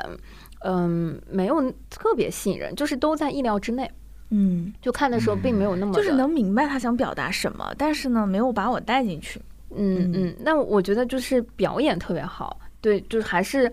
嗯，怎么讲？就是在那个故事框架下，加上陈佩斯老师那种风格的演绎和那个呈现，就感觉是一体的。就当时给我的那个感觉就是说，哦，这是个完整的作品。这个戏应该也很多年了吧？很多年了。我是五六年前看的。对，其实我是觉得，可能在早些的时候，这个东西是能打，就更能打一些。嗯嗯嗯。那现在其实我觉得，可能他可以把自己的剧本做一些调整，包括价值观上面更贴近一些时下的。嗯，其实也不是。我我回忆了一下，那时候话剧市场真的还挺丰盛。就是对，就是呃丰盛好像有点奇怪，就是还挺丰富的，嗯，对，那时候我差不多一周能看四部话剧嘛，嗯，你想那得什么体量才能供？但我觉得那时候应该没有在讲平权，呃，也不是。是吧？对，其实我在北京看很多，尤其越小的剧，它这种 liberal 的观点会更多一点。嗯，对，其实这五年的观念没有发生那么大的变化。嗯，对，因为这个角色他反复出现，一直是负面的形象，所以我就一直会整个人就会有点抽出来了。对我，我，我。我觉得这几年可能就在中文音乐剧上有很大的变化，但是话剧市场上，至少在我观察，反而有一点点萎缩。对，来说到这个，我们就可以直接引入 下面几个作品。哇，这 Q 的太哇，非常接近。来，先说就是类似的啊，这个地板麦的这个话题啊，就是我觉得，嗯，我跟大卫的那个在话剧市场那个感觉是很像的。嗯，就是我觉得，嗯，可能五六年前我看的作品，跟现在在话剧市场看的作品很接近。嗯，实话说，就是没有什么在质上的一个飞跃或者突破，对，所以也是我那天看加课的时候，呃，很惊艳，就觉得说，哦，它还是原创，那让我就觉得很很惊喜。然后，嗯，这个月看的那个罗慕鲁斯大帝，这是非常典型的。加上露露说到那个地板麦，我觉得全场演的最好的就是在舞台上的鸡，对对，真的。就其实我觉得它是一个好的剧本，就你能感觉到它剧本想表达的那个深意和那个台说的，对，就是有很多就是对于一个君主或者一个帝王，或者是呃，对于一个国家治理者来说，什么才是对于人民或者说，对于权力，对于一些呃所谓的虚的一些东西的嗯解释和嗯和架构到底，或者人的呃价值排序到底是该怎么排的？我觉得都是这里面非常深刻的一些讨论，对，以及一些呃我们日常生活当中会很习惯的一些宏大叙事，到底在普通人或者说日常人的生活中真的有意义吗？对，它有很多这样子的这个讨论。但是既然你为了让我讨论。也就意味着你的台词是很重要，你至少先要让我听到你们在台上的讨论，好吗？是讲不清楚。对，就是那天我的观感也是，你先让我能够理解你们在台上讨论了什么，然后我们才能参与到这个讨论。第一步那个就是听不清，对。很致命这个事儿。天呐，我们我们竟然在这里没有讨论剧本和什么，在讨论一个东西听不清，我觉得很尴尬。因为罗慕路斯大帝我只看过这一个版本，所以我不知道他是不是就可以通过表演或者是节奏上的排布来让它有趣起来。但是从我们看的这个版本来说，我是觉得呃是有想法，希望它有趣的。不管是从演技上面来讲，有一些明显的对荒诞化。哎，对我也想知道是不是他每一个版本都有活的鸡在舞台上？哪有？那很复杂的。对，像学生演的版本，你上哪儿整鸡去？对，所以我是觉得他有刻意的想要去做出一种荒诞感，但是呢，就是笑不出来。嗯。所以我觉得对很难。我觉得收声有很大的过，嗯，因为我也看了，然后我当时在二楼吧，应该是对，就真的听不清。所以，哎，算了，这趴就过吧。但但我觉得这个剧本非常好，就是属于非常有意思的，但是它也非常吃表演的功力，因为每一个人物都要表演出这个人物最大的一些特质和他的那个错位感，而且整个团队要配合非常紧密。嗯，就是。嗯，每一个人的那个标签，我觉得在罗姆鲁斯大帝这个作品里面，就给我的那个画面感是很像那个乐高玩具，因为每一个人的那个性格的张力和突出点都要跟另外一个的人的那个互补咬合在一起，这个戏就会好看。因为他强调的东西，可能正是另一个人就是。不重要的、忽视的东西，而另一个人觉得强调的东西不是这个 A，不是他们之间咬合，是一个链条式的，对，环环相扣式。所以我觉得非常考验团队的默契和每一个演员在自己角色里面你要放大的那个点是什么。就是，嗯，这也是这一个版本我我自己不是很满足的点。嗯，所以如果能玩起来，然后可能荒诞感什么的会更强一点。不知道啊，毕竟我们没有看到 一个啊。但你们你们这个月看到了更荒诞的荒诞剧的鼻祖，嗯，等待戈多。然后我必须要说，就是等待戈多的这个版本和罗慕斯大帝应该是同一个导演去做的，所以他的风格也比较接近，就是有一点学院派的荒诞风的这样一种表演和演绎。然后大家其实说话的时候是想要荒诞，但是又带一些些意志腔的感觉去做的。嗯，对，所以可能风格上面也就正好是。是我们不太喜欢的。然后《等待戈多》这一版呢，其实呃演员是大家很熟悉的吴昊辰，然后拼了另外一个叫李博的导演。然后我有觉得他们其实有在努力化解一些什么。对。然后其实从讲的这个。故事来讲吧，这一版讲的更多是一些社会阶级和身份认同上的事情。嗯，对，其实也是有意义的。但是从观众来讲，挺煎熬的。对，实在是太长太慢了。然后看完了以后，我一度非常的困惑。我有问大卫，我就说，为什么《等待戈多》是一个经典？它就是为了让观众和演员一起受煎熬吗？其实不是，因为我我我之前也聊过《等待戈多》，就我看过很多版本。以前在北京看过，就是传统版，也看过京剧版。然后去年。京剧吧，对对对，就是用就把它改编成京剧的，但是是很现代的京剧的唱腔唱的。嗯，然后去年那个疫情刚开始的时候，也看了王冲的那个线上直播版。对，其实《等待戈多》，我觉得它是很有很有意思的啊，就是它的剧本又荒诞，然后又。又有东西，然后上下其实又相互文，但同时又有点区别。呃，然后整体来说，确实就是在等待，然后莫名其妙的等待，等待不知道会不会来的东西。然后台上台下是某种程度上是，呃，可以串联起来的，就是你也在等待，然后台上也在等待，然后最后发现都是一场空。但是这个过程中，你是你可能能获得一些东西，也可能啥也没有获得到。嗯，对，就是我对这个剧的，就是理解的一个部分是这样。嗯，但是这次呢，其实我觉得上半场还行，上半场只是让我觉得呃节奏有点慢，然后呃终于见到活的吴浩辰了，还挺开心的。对，然后下半场他们就开始玩起来了，就各种就东北话讲叫无鸡六兽的等待，然后还跟那个台下说完了演不下去了，呃就是那种要掌声啊，或者说就是可能是故意设计的，但是我觉得设计呃应该是故意设计的。两只狗那种类似的处理办法。对，嗯，但是在一个本身就很。漫长，然后很沉闷的一个剧里，又进一步拖了他的节奏，然后还要去加一些我觉得挺尬的环节，反正就让我觉得，嗯，观感不是特别好。嗯，对。然后反而让我更加怀念王冲那一版。嗯，最后一部这个月的话剧作品啊，我就跟你讲，就是，嗯，有也有一些意味深长，就是我我就看了那个金星舞蹈团的《日出》。哦，就是是个话剧，对话剧。哎，你看大卫老师问出了当时我看完了之后疑惑，对，也是话剧，对，也有一个最大的疑惑，就是我因为之前我也很喜欢金星舞蹈团和金星老师的很多作品，在看这个宣传的时候，因为他写的是金星主演，我当时就觉得说哇，金星对金星老师要开 又要开始跳舞了，或者说在这个舞蹈作品他会扮演什么角色，我就非常好奇，买了之后。真的就觉得，就是不愧为是金星老师主演的话剧，就所以真是话剧，一点舞蹈都没有。啊，这个舞蹈啊，大概嗯，整个作品如果算两个多小时的话，舞蹈大概占了十分钟吧。而这十分钟呢，又是金星舞蹈团作为群演和伴舞在舞台上做的一个呈现。简而言之呢，它。嗯，就是呃，讲了一个大概设置在啊，嗯，民国或者说这种，就是呃，上海滩的啊这种故事，然后呃，一个交际花小姐跟她的以前的朋朋友，或者说在这个官场，在这个商场里面沉浮的一些故事。那嗯，整个故事呢，我觉得说，呃，金星老师真的。嗯，很漂亮。我因为我开始，就不管是服服装、身段，就是我觉得舞美设计也是高级的。嗯嗯，但是对我来说有一点点落差，就是我真的是蹦着觉得是去看。好的，我真的是奔着去看，呃，去看一个现代舞作品、现代舞剧作品的期待去的。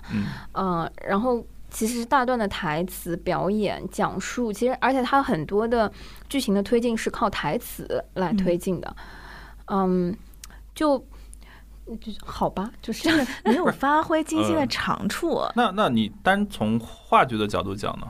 因为你是对你你落差是因为你是以为它是一个舞蹈嘛？就是如果是一个话剧作品，我就会觉得说那呀，就是 OK 行了，懂了。不是，就是我我。嗯，他没有给我什么新鲜的东西。OK，就这么说，就是我为什么要剧？他有更多更好的选择。它还不他是美好的。呃，我觉得他在审美上是美的，但我想说，我为什么要在舞台上看一个走位的呃是就是剧本朗读会呢？哦，呃，接下来的话有一些其他哇，五月份我们的其他可是非常丰富。嗯，呃，先要说一下其他这个板块，我们有啊三个推荐，一个轻吐槽或者一个吐槽。嗯，推荐的这三个真的。对，都和我有关，我都很喜欢啊。好，推荐的这三个，第一个是啊，假如这世界上只有中文歌啊，在上海大剧院的剧场版第一次的呃首演，对啊，然后。第二个是啊，彩虹合唱团的星河旅馆，嗯啊，这个的话，其实我们之前跟大卫老师也都有去看过，然后露西亚终于在五月份的时候看，可以分享。感谢小友，终于让我看成了。然后我们那个第三个推荐是露西亚强烈给我们安利的一个沉浸式剧本，叫《星河医院》。对对对，嗯，我们从贾哥开始聊吧。嗯嗯，你自己看贾哥的那个感受是什么？贾哥呢？因为说实话，这里面很多都是我很熟悉的人，但是确实，贾哥之前我只在我们录节目的时候听大家提过，嗯，可是我自己是从来没有去看过的。先介绍一下，因为我觉得怕这个名次和厂牌对于很多可能不熟悉街舞这个类型的听友来说，还是有一些陌生的。假如这世界上只有中文歌，顾名思义，就是用一个全部是中文歌的配置来做的一个演出，而他的演出的主角是。街舞舞蹈，它基本上是街舞的单品的一个汇合，也就是说是很多 dancer 他把自己的呃偏就擅长的舞种和一首中文歌的歌词去做融合，去表达出来的一个呃对舞蹈演出，所以它不是一个舞剧或者是比赛，都不是，对它更像一个 gala。嗯，对对，每次它有点像舞蹈的演唱会的感觉，嗯，但它的一个 i 核心的 idea 就是中文歌这件事儿，因为大家都知道，其实过去很多的街舞的比赛，包括街舞这个东西本身，大家都很爱用欧美的元素去铺，仿佛就是没有英文歌就跳不起来，对。然后他发起人应该是廖博，对，然后就是在也是蛮多年前就开始做这个假歌，也就是假如这世界上只有中文歌这样一个活动，然后从这个上面呢，就是嗯，也出来。来了不少有名的舞者，然后现在来看呢，其实他在跳舞的也不只是街舞的 dancer，也有一些所谓的我们叫古典学院派的舞蹈演员去参与进来了。嗯，比如说这一次就有那个张亚舒和张傲月，没错，这一对组合啊跳了一个作品。对，嗯，私心的说，这是我在现场就是最被打动的一个作品。嗯，我也是。嗯，就是那个打动在于。不好意思，就是我觉得这个就是艺术家，嗯嗯，因为他们的那个呈现，他选的是魏如萱的《你啊你啊》啊，《你啊你啊》那首歌，其实之前我可能也没有听的特别多，但他演绎的是一对，就是你知道他演一对 CP 情侣，他们穿着睡衣和居家服，然后甚至非常可爱的戴着头就头巾那种。呃，然后其实情侣之间很多又亲密又互相伤害，然后距离又近又远的那些细节，在三分钟到五分钟的那个呈现里面做的是非常非常丰满的，细节非常多。呃，然后包括最后啊，这个也不用不怕剧透哈，就是最后就是张亚舒狠狠的打了张傲月一巴掌，哇，都能听得到，就是你知道那个痛很真实。对，然后整个演完了之后，音乐全部停了。大家谢就应该说是就泄了一口气了之后，张雅舒还非常不好意思的摸了摸张傲月的脸。对，因为其实说说我前面有提到说，这都是大家很熟悉的一些舞蹈演员嘛。如果是真的是在关心舞蹈这件事情，可能从十年前的呃武林大会啊、与星共舞啊这些节目里面就已经见过像张雅舒、张傲月这些人了。那在他们其实中国的这些舞蹈综艺节目的史上，呃，过去的这些。像武林大会这样的节目也是经历过，或武林争霸等等这样的节目也是经历过所谓的传统的古典舞学派和和学院派，以及和街舞舞者这种街头派之间的争执的。地上和地下，没错。以前其实我们早期的故事线都是在打这个，然后直到前两年热血街舞团和这就是街舞的出现，这个所谓的 underground 的这个地下的街舞才走上。舞台变成主流，然后被更多的观众所熟悉。所以不管是怎么来来讲吧，就是他们这两种舞蹈在一起，其实就是比较少见的。然后另外就是前面我说到的中文歌，也是这个演出它比较特别的一个地方嘛。嗯，其实包括像呃张傲月和张雅舒他们演中文流行歌的舞蹈表演，也是非常难得的，因为他们平时都是院团的，就是国家院团或者地方院团的。其实大多数演的都是一些主旋律的或者更古典的那种传统，嗯，不是舞种上的，对对对对对，是现代舞，是更 OK，嗯，就是更大的那些歌，就是不太能演这种小情小爱的流行歌曲的。我想起之前看过一系列电影，就是那个芭蕾舞演员，然后接触到的街舞，然后舞出我人生，是吧？暴露年龄的朋友，一二三，真的，你你你讲的这个是第一。几，这个应该是两千年左右，差不多差不多。暴露年间，我们同样一个组也在央视做过一个叫《舞出我人生》的节目，然后当时打的故事线还是这个学院和街头之间。啊，对啊，对对，因为那个电影也是，所以其实这个故事不光是中国在遇到，就是包括美国，其实也是有这种地上地下，然后融合这个之争的。然后这次我真的到现场，就是脱离了工作，到现场去看他们表演，我有一个很大的感受，就是这群人。人非常的单纯，嗯，就说实话，嗯，虽然二零二一年了哈，但是这个舞舞美还是非常的简陋，然后 灯光呢，单纯吗？灯光也土土的，然后呢，说实话，大多数的音乐还是比较怀旧的那种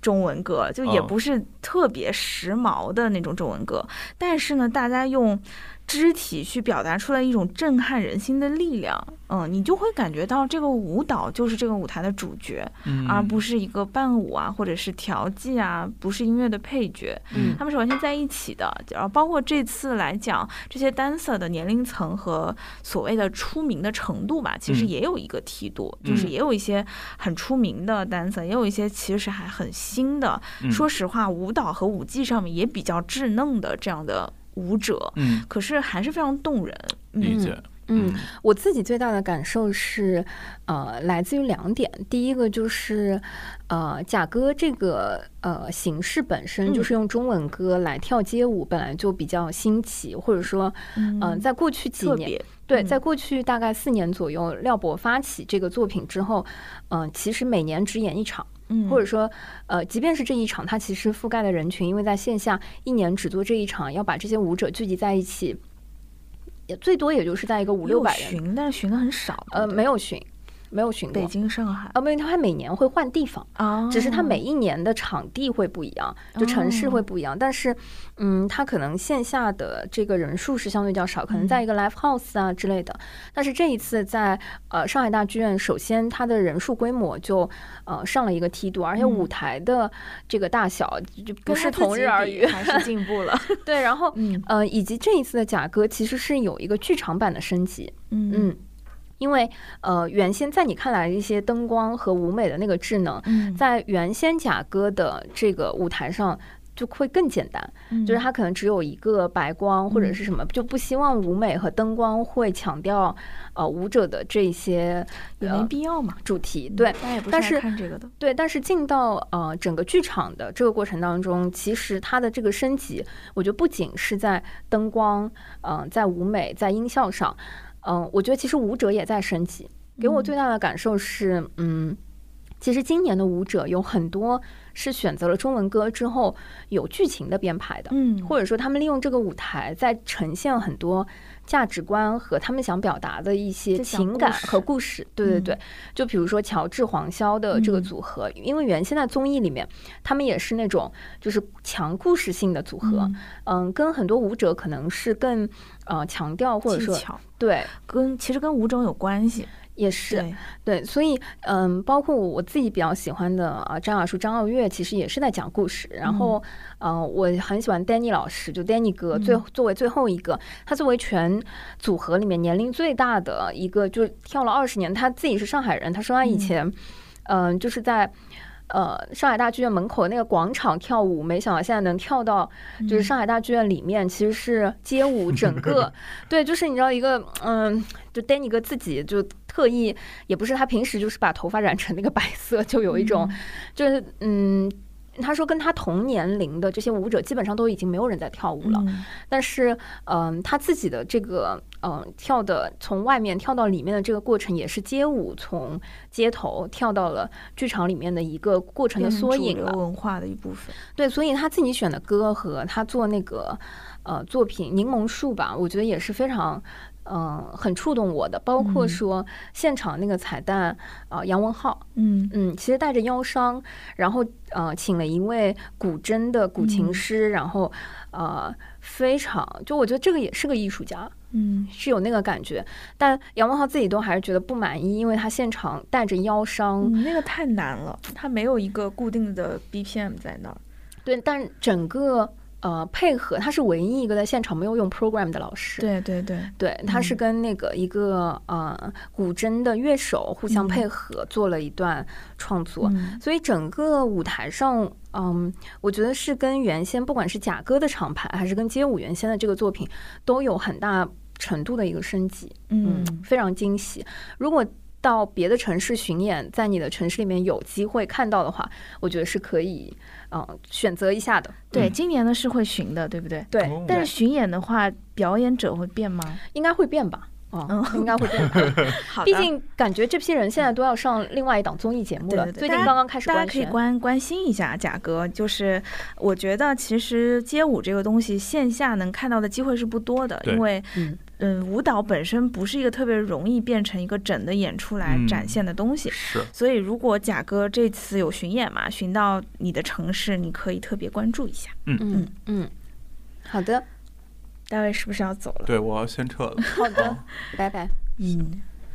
好的，好了，从从现在开始就只剩我跟小友两个人了。没关系，内容也不多。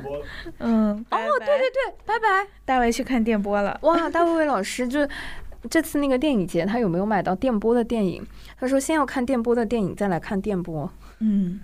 好。下面我们我就来再讲一讲一个让我非常惊喜的演出，就是来自上海彩虹室内合唱团的星河旅馆。嗯嗯。然后，呃，说真的，就是星河旅馆和彩虹合唱团，其实之前小友、大卫，甚至包括我们小助手小乔，也都跟我安利过。但是呢，以我自己粗浅的认知，我一直以为它有点像是彩虹自己的演唱会。或者说作品表演会，我以为他就是唱很多他们自己的歌，然后呃唱全场而已。就是我一直很担心，像我这样就是没有特别多的去系统的听过彩虹的歌的人，会不会跟不上？因为都是原创歌曲嘛。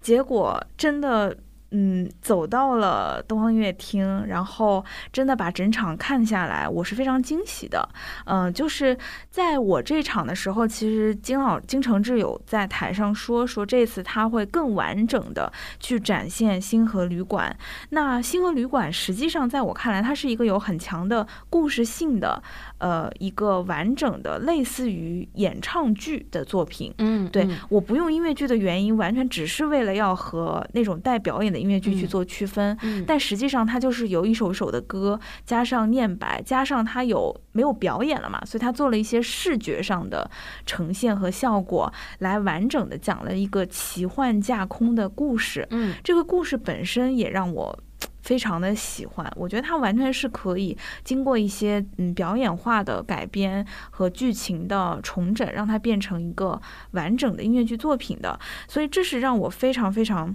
惊喜的部分。嗯，就是它的这个画面的精细程度，甚至让我觉得它可以变成电影。可以变成一些更视觉化的呈现。在我上半场看完的时候，我是这样的感觉。但是我觉得这个星河旅馆更厉害的一部分是，当我下半场把它看完，有了一个结局，它最后其实是把一些幻想上的部分落到了实处。嗯，我又会觉得，可能现在的形式也有可能对他来说是最好的形式。嗯，因为他所有的角色、所有的人物都是通过。演唱和歌词通过声音去描绘的。嗯，因此你的脑中，你对于谁到底是谁，这个角色到底是什么样，可能每个人有自己的想象。嗯，而到了最后，一切幻化成现实的时候，你才会有那种想象和现实重合了以后更深的感动和震撼。嗯，如果它是一个真的视觉化的作品，比如如果它是个电影，或者它是一个剧，它真的有人来演，那可能你很早就把它对上号了。嗯嗯，也许会消失一些它的惊喜，所以我会觉得这个东西很妙。所以如果因为我有看，他又开始新一轮的巡演了，嗯嗯，虽然场次和城市不是很多，但如果你有机会的话，我还是非常推荐大家去看一看的。嗯嗯，用金老师自己的话说，就是《星河旅馆》在他看来可能是音乐小说。我记得这也是在现场的时候他有提到过的。我觉得很像露西亚刚刚说的，就是呃，当一个作品。呃，小说或者文字或者音乐，它没有视觉化那么具象的这个填充的时候，其实每个人会，嗯，通过自己的想象。呃，补充上它的一些视觉和其他的部分，而想象本身反而会比具象化的东西更更飞，或者说更饱满吧。对对。然后，呃，据说就我自己听说，《星河旅馆》这个作品已经要呃做成专辑，要开始卖了。嗯，对，应该是在呃今年下半年很快会呃面试，然后。嗯，我个人是觉得《星河旅馆》是比其他的那些套曲更值得当成一个 CD 或者说这个作品来呃分享。对，但我希望他能保留他的念白的部分。有有有有有，而且不只是这个，就是还有很多其他的惊喜在这个 CD 里面，在现场是没有的。所以啊，如果大家回头看到有这个啊专辑面试的话，我是觉得非常推荐大家可以冲一冲，而且选择一个呃，我觉得你。就很适合选择一个比较安静的，然后自己沉下心来的听，对，下午或者是晚上，不要把它断开，然后。呃，给他一个足够的时间去完整的听一下这个专辑，嗯啊，我觉得是非常值得的。嗯嗯，对我再补充一点，就是之前我对于这个彩虹合唱团和金承志老师的了解，仅限于他们在室内合唱上面编排的能力，呃，以及一些写歌和怎么说呢，更普世的大众娱乐去接近的这个能力，是我更熟悉的部分。但是这次现场看完以后，我觉得他在乐团的。呃，乐队和乐团和交小的交响室内团的这个配合和掌控的能力上也是非常强的。嗯，他很擅长用这个交响乐团和合唱团的人声的配合来叙事。嗯，所以我觉得他们的这种叙音乐上的叙事能力，去给电影做谱曲也完全有这个能力。对，所以我是非常呃期待彩虹合唱团和金老师未来的更多的潜力的。嗯嗯嗯，好的。那除了这个之外，剩下是 Lucia 强烈给我们安利的一个沉浸式剧本。对我是非常强烈的，就是希望小友跟大卫都要去，就是叫星河医院。嗯，虽然它就是其实我们把它定位成一个沉浸式剧本杀，嗯，但是我实我实际上真正的去完了以后，我对它的感受，它。完全是可以把它叫做一个沉浸式的话剧演出，或者说沉浸式的演出的，呃，或者说是互动型的沉浸式演出，完全不逊于《Sleep No More》啊等等这些的作品，甚至表演性会更强一些。对我可以大概跟大家介绍一点点它的呃整体呢是分上下半场，上半场的表演的部分更多一些，下半场的所谓的淘沙的。部分嗯更多一些，然后呢，整体时长要跑吗？要跑啊，好的。整体时长 是比较长的，然后它跟像我们更熟悉的那些呃话剧或者是表演演出团体做出来的呃沉浸式演出的差别，就是在于它确实会有一些恐怖的部分。尽管啊，就尽管一直在玩剧本杀的朋友是跟我说他是零恐，但我这里是真的挺恐的，就是对。可是呢，其呃，然后它的地理位置是在上海一个非常郊区的地方，就是我开车过去大概开了一个半小时那么远。非常非常远，去到苏州玩了这个剧，几乎就是对，就非常非常远。它是一个影视基地啊，好像是伪装者就是在那里拍的，所以它有现成，那就是到车墩了。还不是车墩，但是就那个远的程度差不多。嗯嗯。然后，然后它是有现成的，所以它有现成的场地，它是实景，然后很大的实景，然后有丰富的呃这个现成的置景，就不是那种搭了棚的感觉，而是完全就是做好的。然后大概的故事呢，有一点点像潜伏者。嗯，就是简单的说，就是你在一个。故事背景下是在一个医院里，然后是在一个复杂的环境里，然后有人死了，然后大家来追杀，然后以及暗中各自调查，但实际上几乎全员共产党 就是你会慢慢发现自己的身份和其他人的身份，最后就发现其实很多。都是共产党，所以它几乎就是一个潜伏者的故事。然后，呃，我我没有看过《潜伏者》哎，但是后来我看过，不是这样子的。显然就是你既没有看过《潜伏》，也没有看过《伪装者》，所以 是《潜伏》没错。对，哦对哦，感觉是差不多的。哎，这两个作品还是差了一点啊，俊男靓女的这个程度有点不太一样。但但是好像《伪呃潜伏》里面也有青帮。红门这些对吧？所以这个星河医院里面，它也是有分不同的，就是你每一个我们叫玩家怎么讲呢？就是你就当玩家吧，玩家到那里你是会自己领一个身份的，然后你可能就要装扮成青帮啊、红门啊、红十字会的小护士啊、医生啊等等等等，你会有个身份。就是感觉就是在疫情之前，大家还在呃口碑良莠不齐的那个皇家赌场零零七要做的这个事情，就感觉很像这个作品的。对，因为零零七。我也去过，我是觉得像我们传统看的话剧，呃，就沉浸式演出，不管是《Sleep No More》还是《零零七》，嗯，其实相对而言，你能参与的部分还是比较浅的，嗯嗯，就是你其实没有什么真的演的部分，或者说你强行硬演，嗯，但实际上你对剧情也没啥推动。可是星河医院呢，首先它所谓的 NPC 基，我看了一下，很多都是上戏的演员，嗯，上戏的表演系的学生，或者是上戏毕业的演员，所以他们本身是真的有演的，然后剧情线。非常的丰富，基本上你去一次是不可能了解所有的剧情的，你只能跟到你自己所在的这个身份所在的这条线上的这些故事，以及最大的宏观的这个故事线。然后另外呢，所有的剧情的推动是需要你这一路的人完成所谓的任务的方式去揭晓这个秘密的。嗯，因此呢。呃，现在的他们的这些演员都很成熟了，他会带着你去揭秘，嗯，所以会带着你去体验这个故事，然后让你一步一步的了解更多的真相，来触发新一轮的剧情去展开。所以就是对于每一个不管是剧中的这个主要角色和每一个参与进去的所谓的玩家来讲，他的体验非常的丰富，嗯，同时呢，场景很真实，表演很丰满。嗯，虽然就是对我自己来说，我觉得有一些恐怖的部分有点没有必要，I know I know，完全可以去掉。但是我是觉得。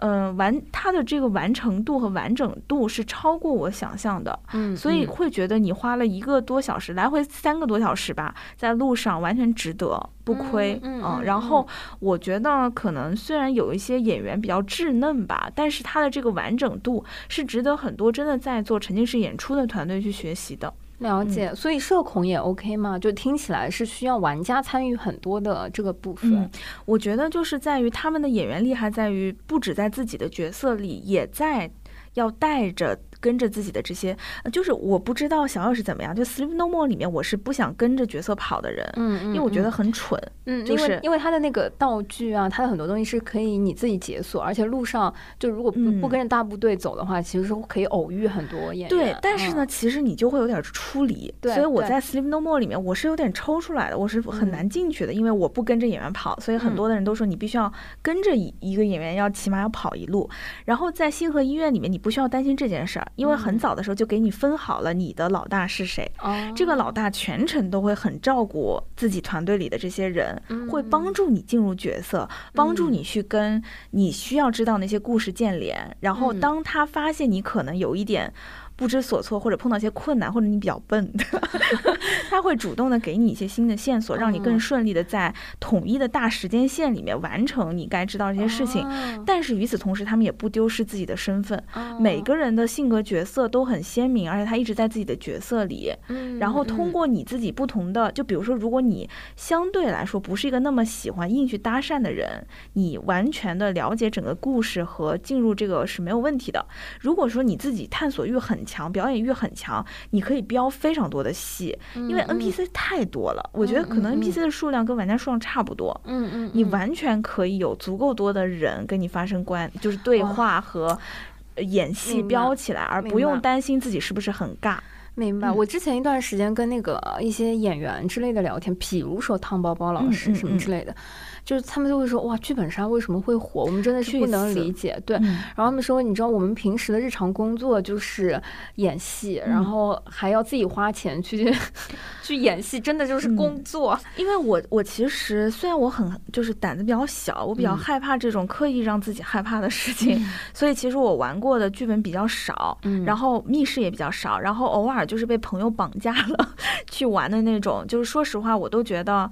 一般，就可能你能感受到他的店主非常的用心，非常的 into it，然后为此很痴迷。但是你会觉得，作为一个玩家来说，像我就是又聪明，对吧？我觉得这是什么小儿科的东西，然后唰唰唰就是解决了。然后这个剧情也有很多就是故意为了吓我而吓我的部分，所以我都觉得还好，顶多就是觉得店长用心。但是星河医院我是非常推荐大家真的去一次的，因为我觉得它超出了一个游戏的程度，它是真的有很强的戏剧性和故事性在。嗯嗯嗯，好的，所以，呃，本月的这个其他类目里面的这个推荐啊，就是啊这三个，然后吐槽的这个部分呢，我一定要分享一下，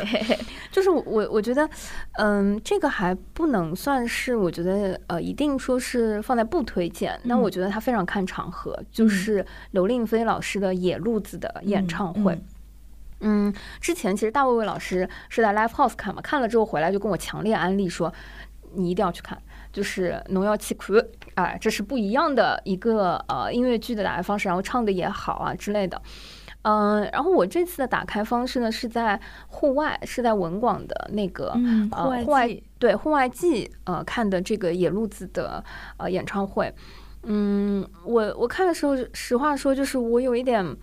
嗯有点懵，因为。呃，我确实看到了演唱会的那种效果和形式，就在于说台下跟台上是一路人。就是当我可能没有那么痴迷刘林飞老师，或者是没有迷的时候，因为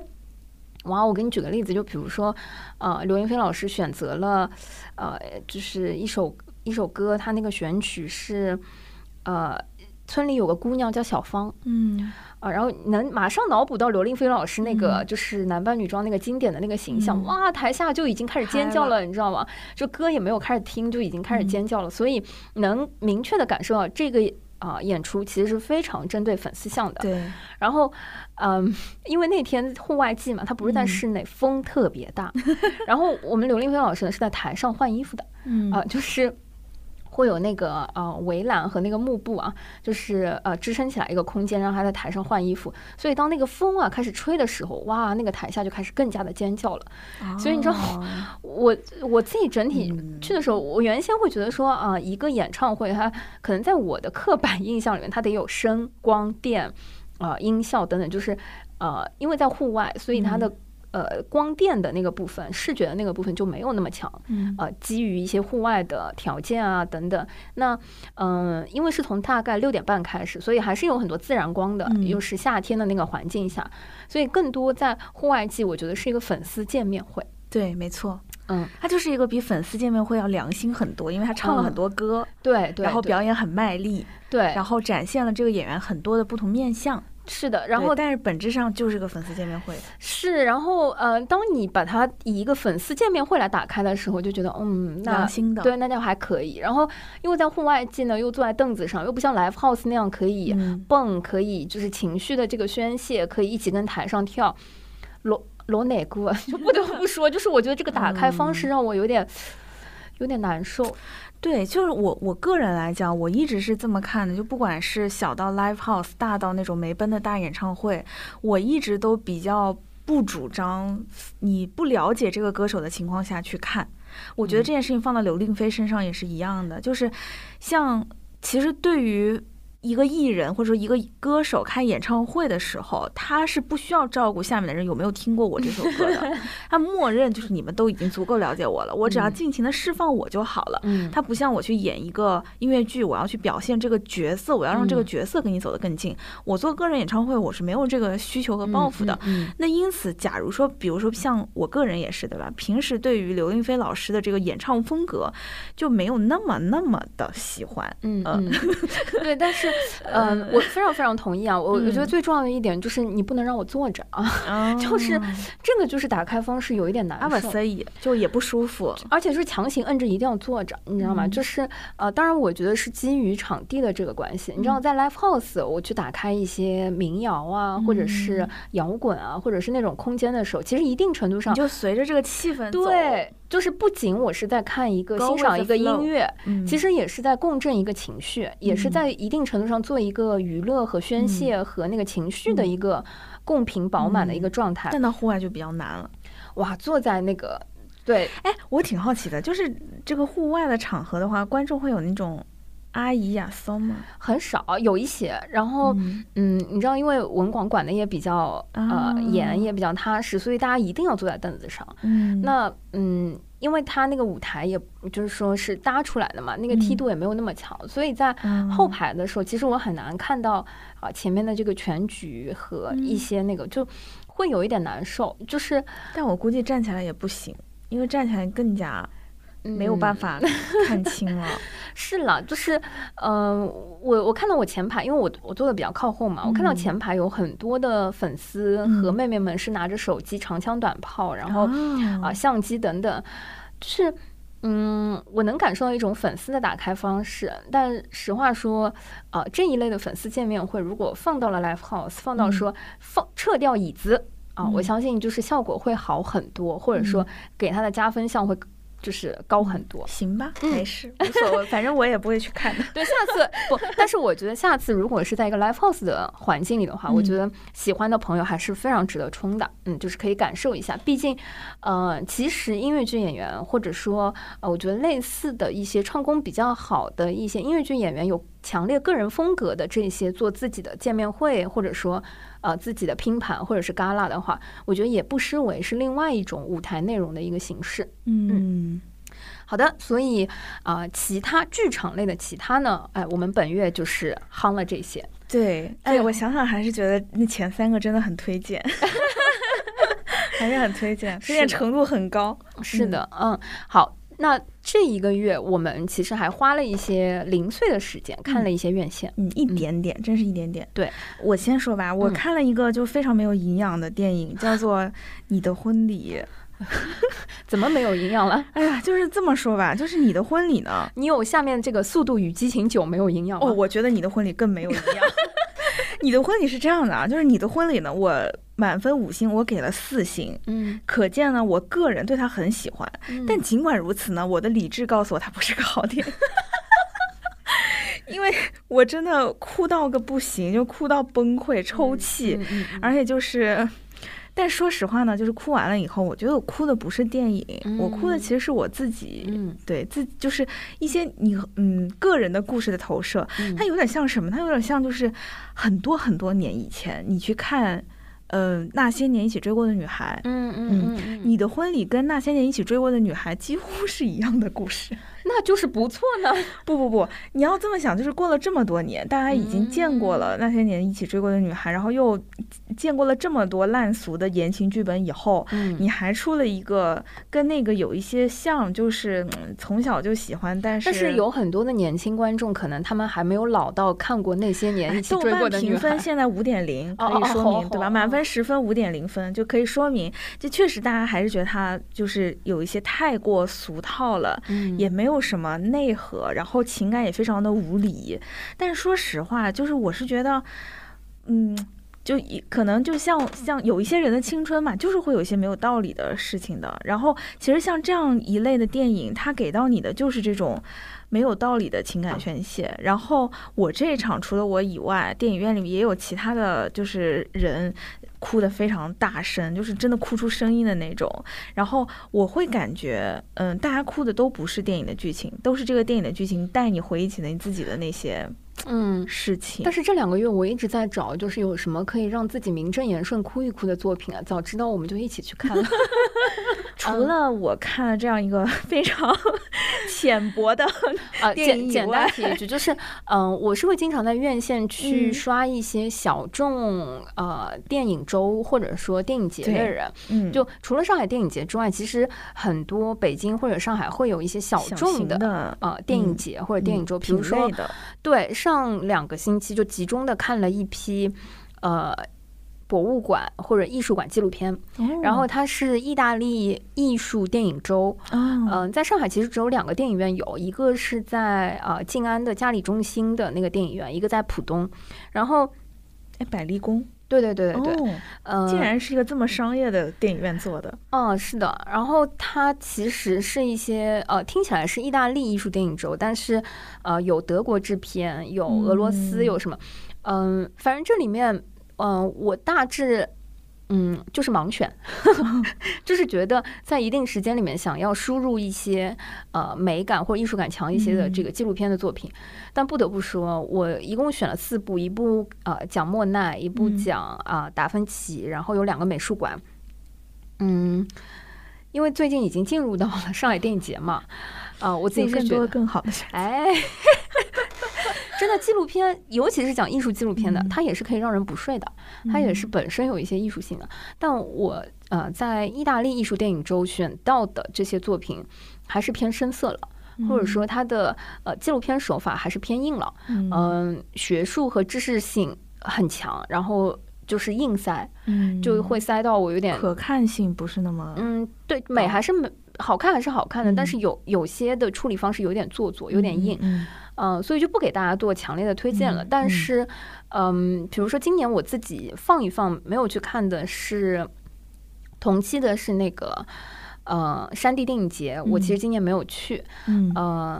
反正就觉得哎，可能这样。去年去了嘛，没关系，也不用每年去。对对。所以，嗯，我还是给大家推荐一些可以关心关心。对我，我觉得嗯，可以在线下的院线注意的，比如说上海前一段时间有那个俄罗斯电影周。啊，如果你还有最近在同期。之前有一些法国电影周等等，如果你对于某一个品类的电影和小众的这一块门类比较感兴趣的话，其实是可以在自己所在的城市可以关心一下，去线下院线体验和自己在家呃蹲资源是不太一样的。对，包括就顺便提到这个，我也很推荐大家去看一看，如果你周围有在放就是新现场的那个 NT Live 的地方的话，他们也会引入一些类似于莫奈花园相关的这个艺。艺术电影，嗯，其实他们的选片还是比较嗯认真的，对对，所以那些其实也挺好的。是的，是的，所以啊，这是我们大概五月份的一些交作业的部分。嗯，那接下来六月马上要进入我们 就之前聊过电影的对属于对属于电影的一个月，所以呃，我们会。把我们之前反正能抢到的票的一些分享留在六月，对，好的，还是很丰富的。今天这一期真的能录完也不容易，开始了这么多遍，终于把它录完了。好的，呃，所以随着大卫卫老师这个去看《永不消失的电波》，看你逃跑的，躲避我们俩，看你们俩什么时候能够吵完。没事，就是六月份的时候，我们会让他来分享一下，他作为我们这些人里面最后一个看电波的人。啊，这一轮是什么感受？嗯，好的，谢谢大家。好呀，大家下次再见。嗯，拜拜，拜拜。我最喜欢和你一起发生的，是最平淡、最简单的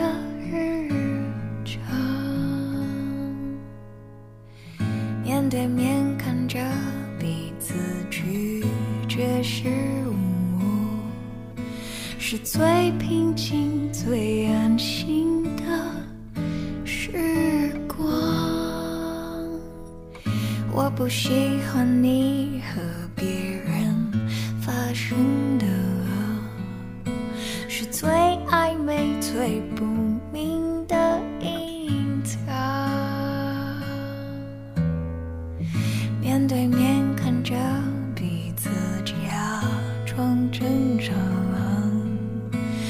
最可怕最恶心的事啊。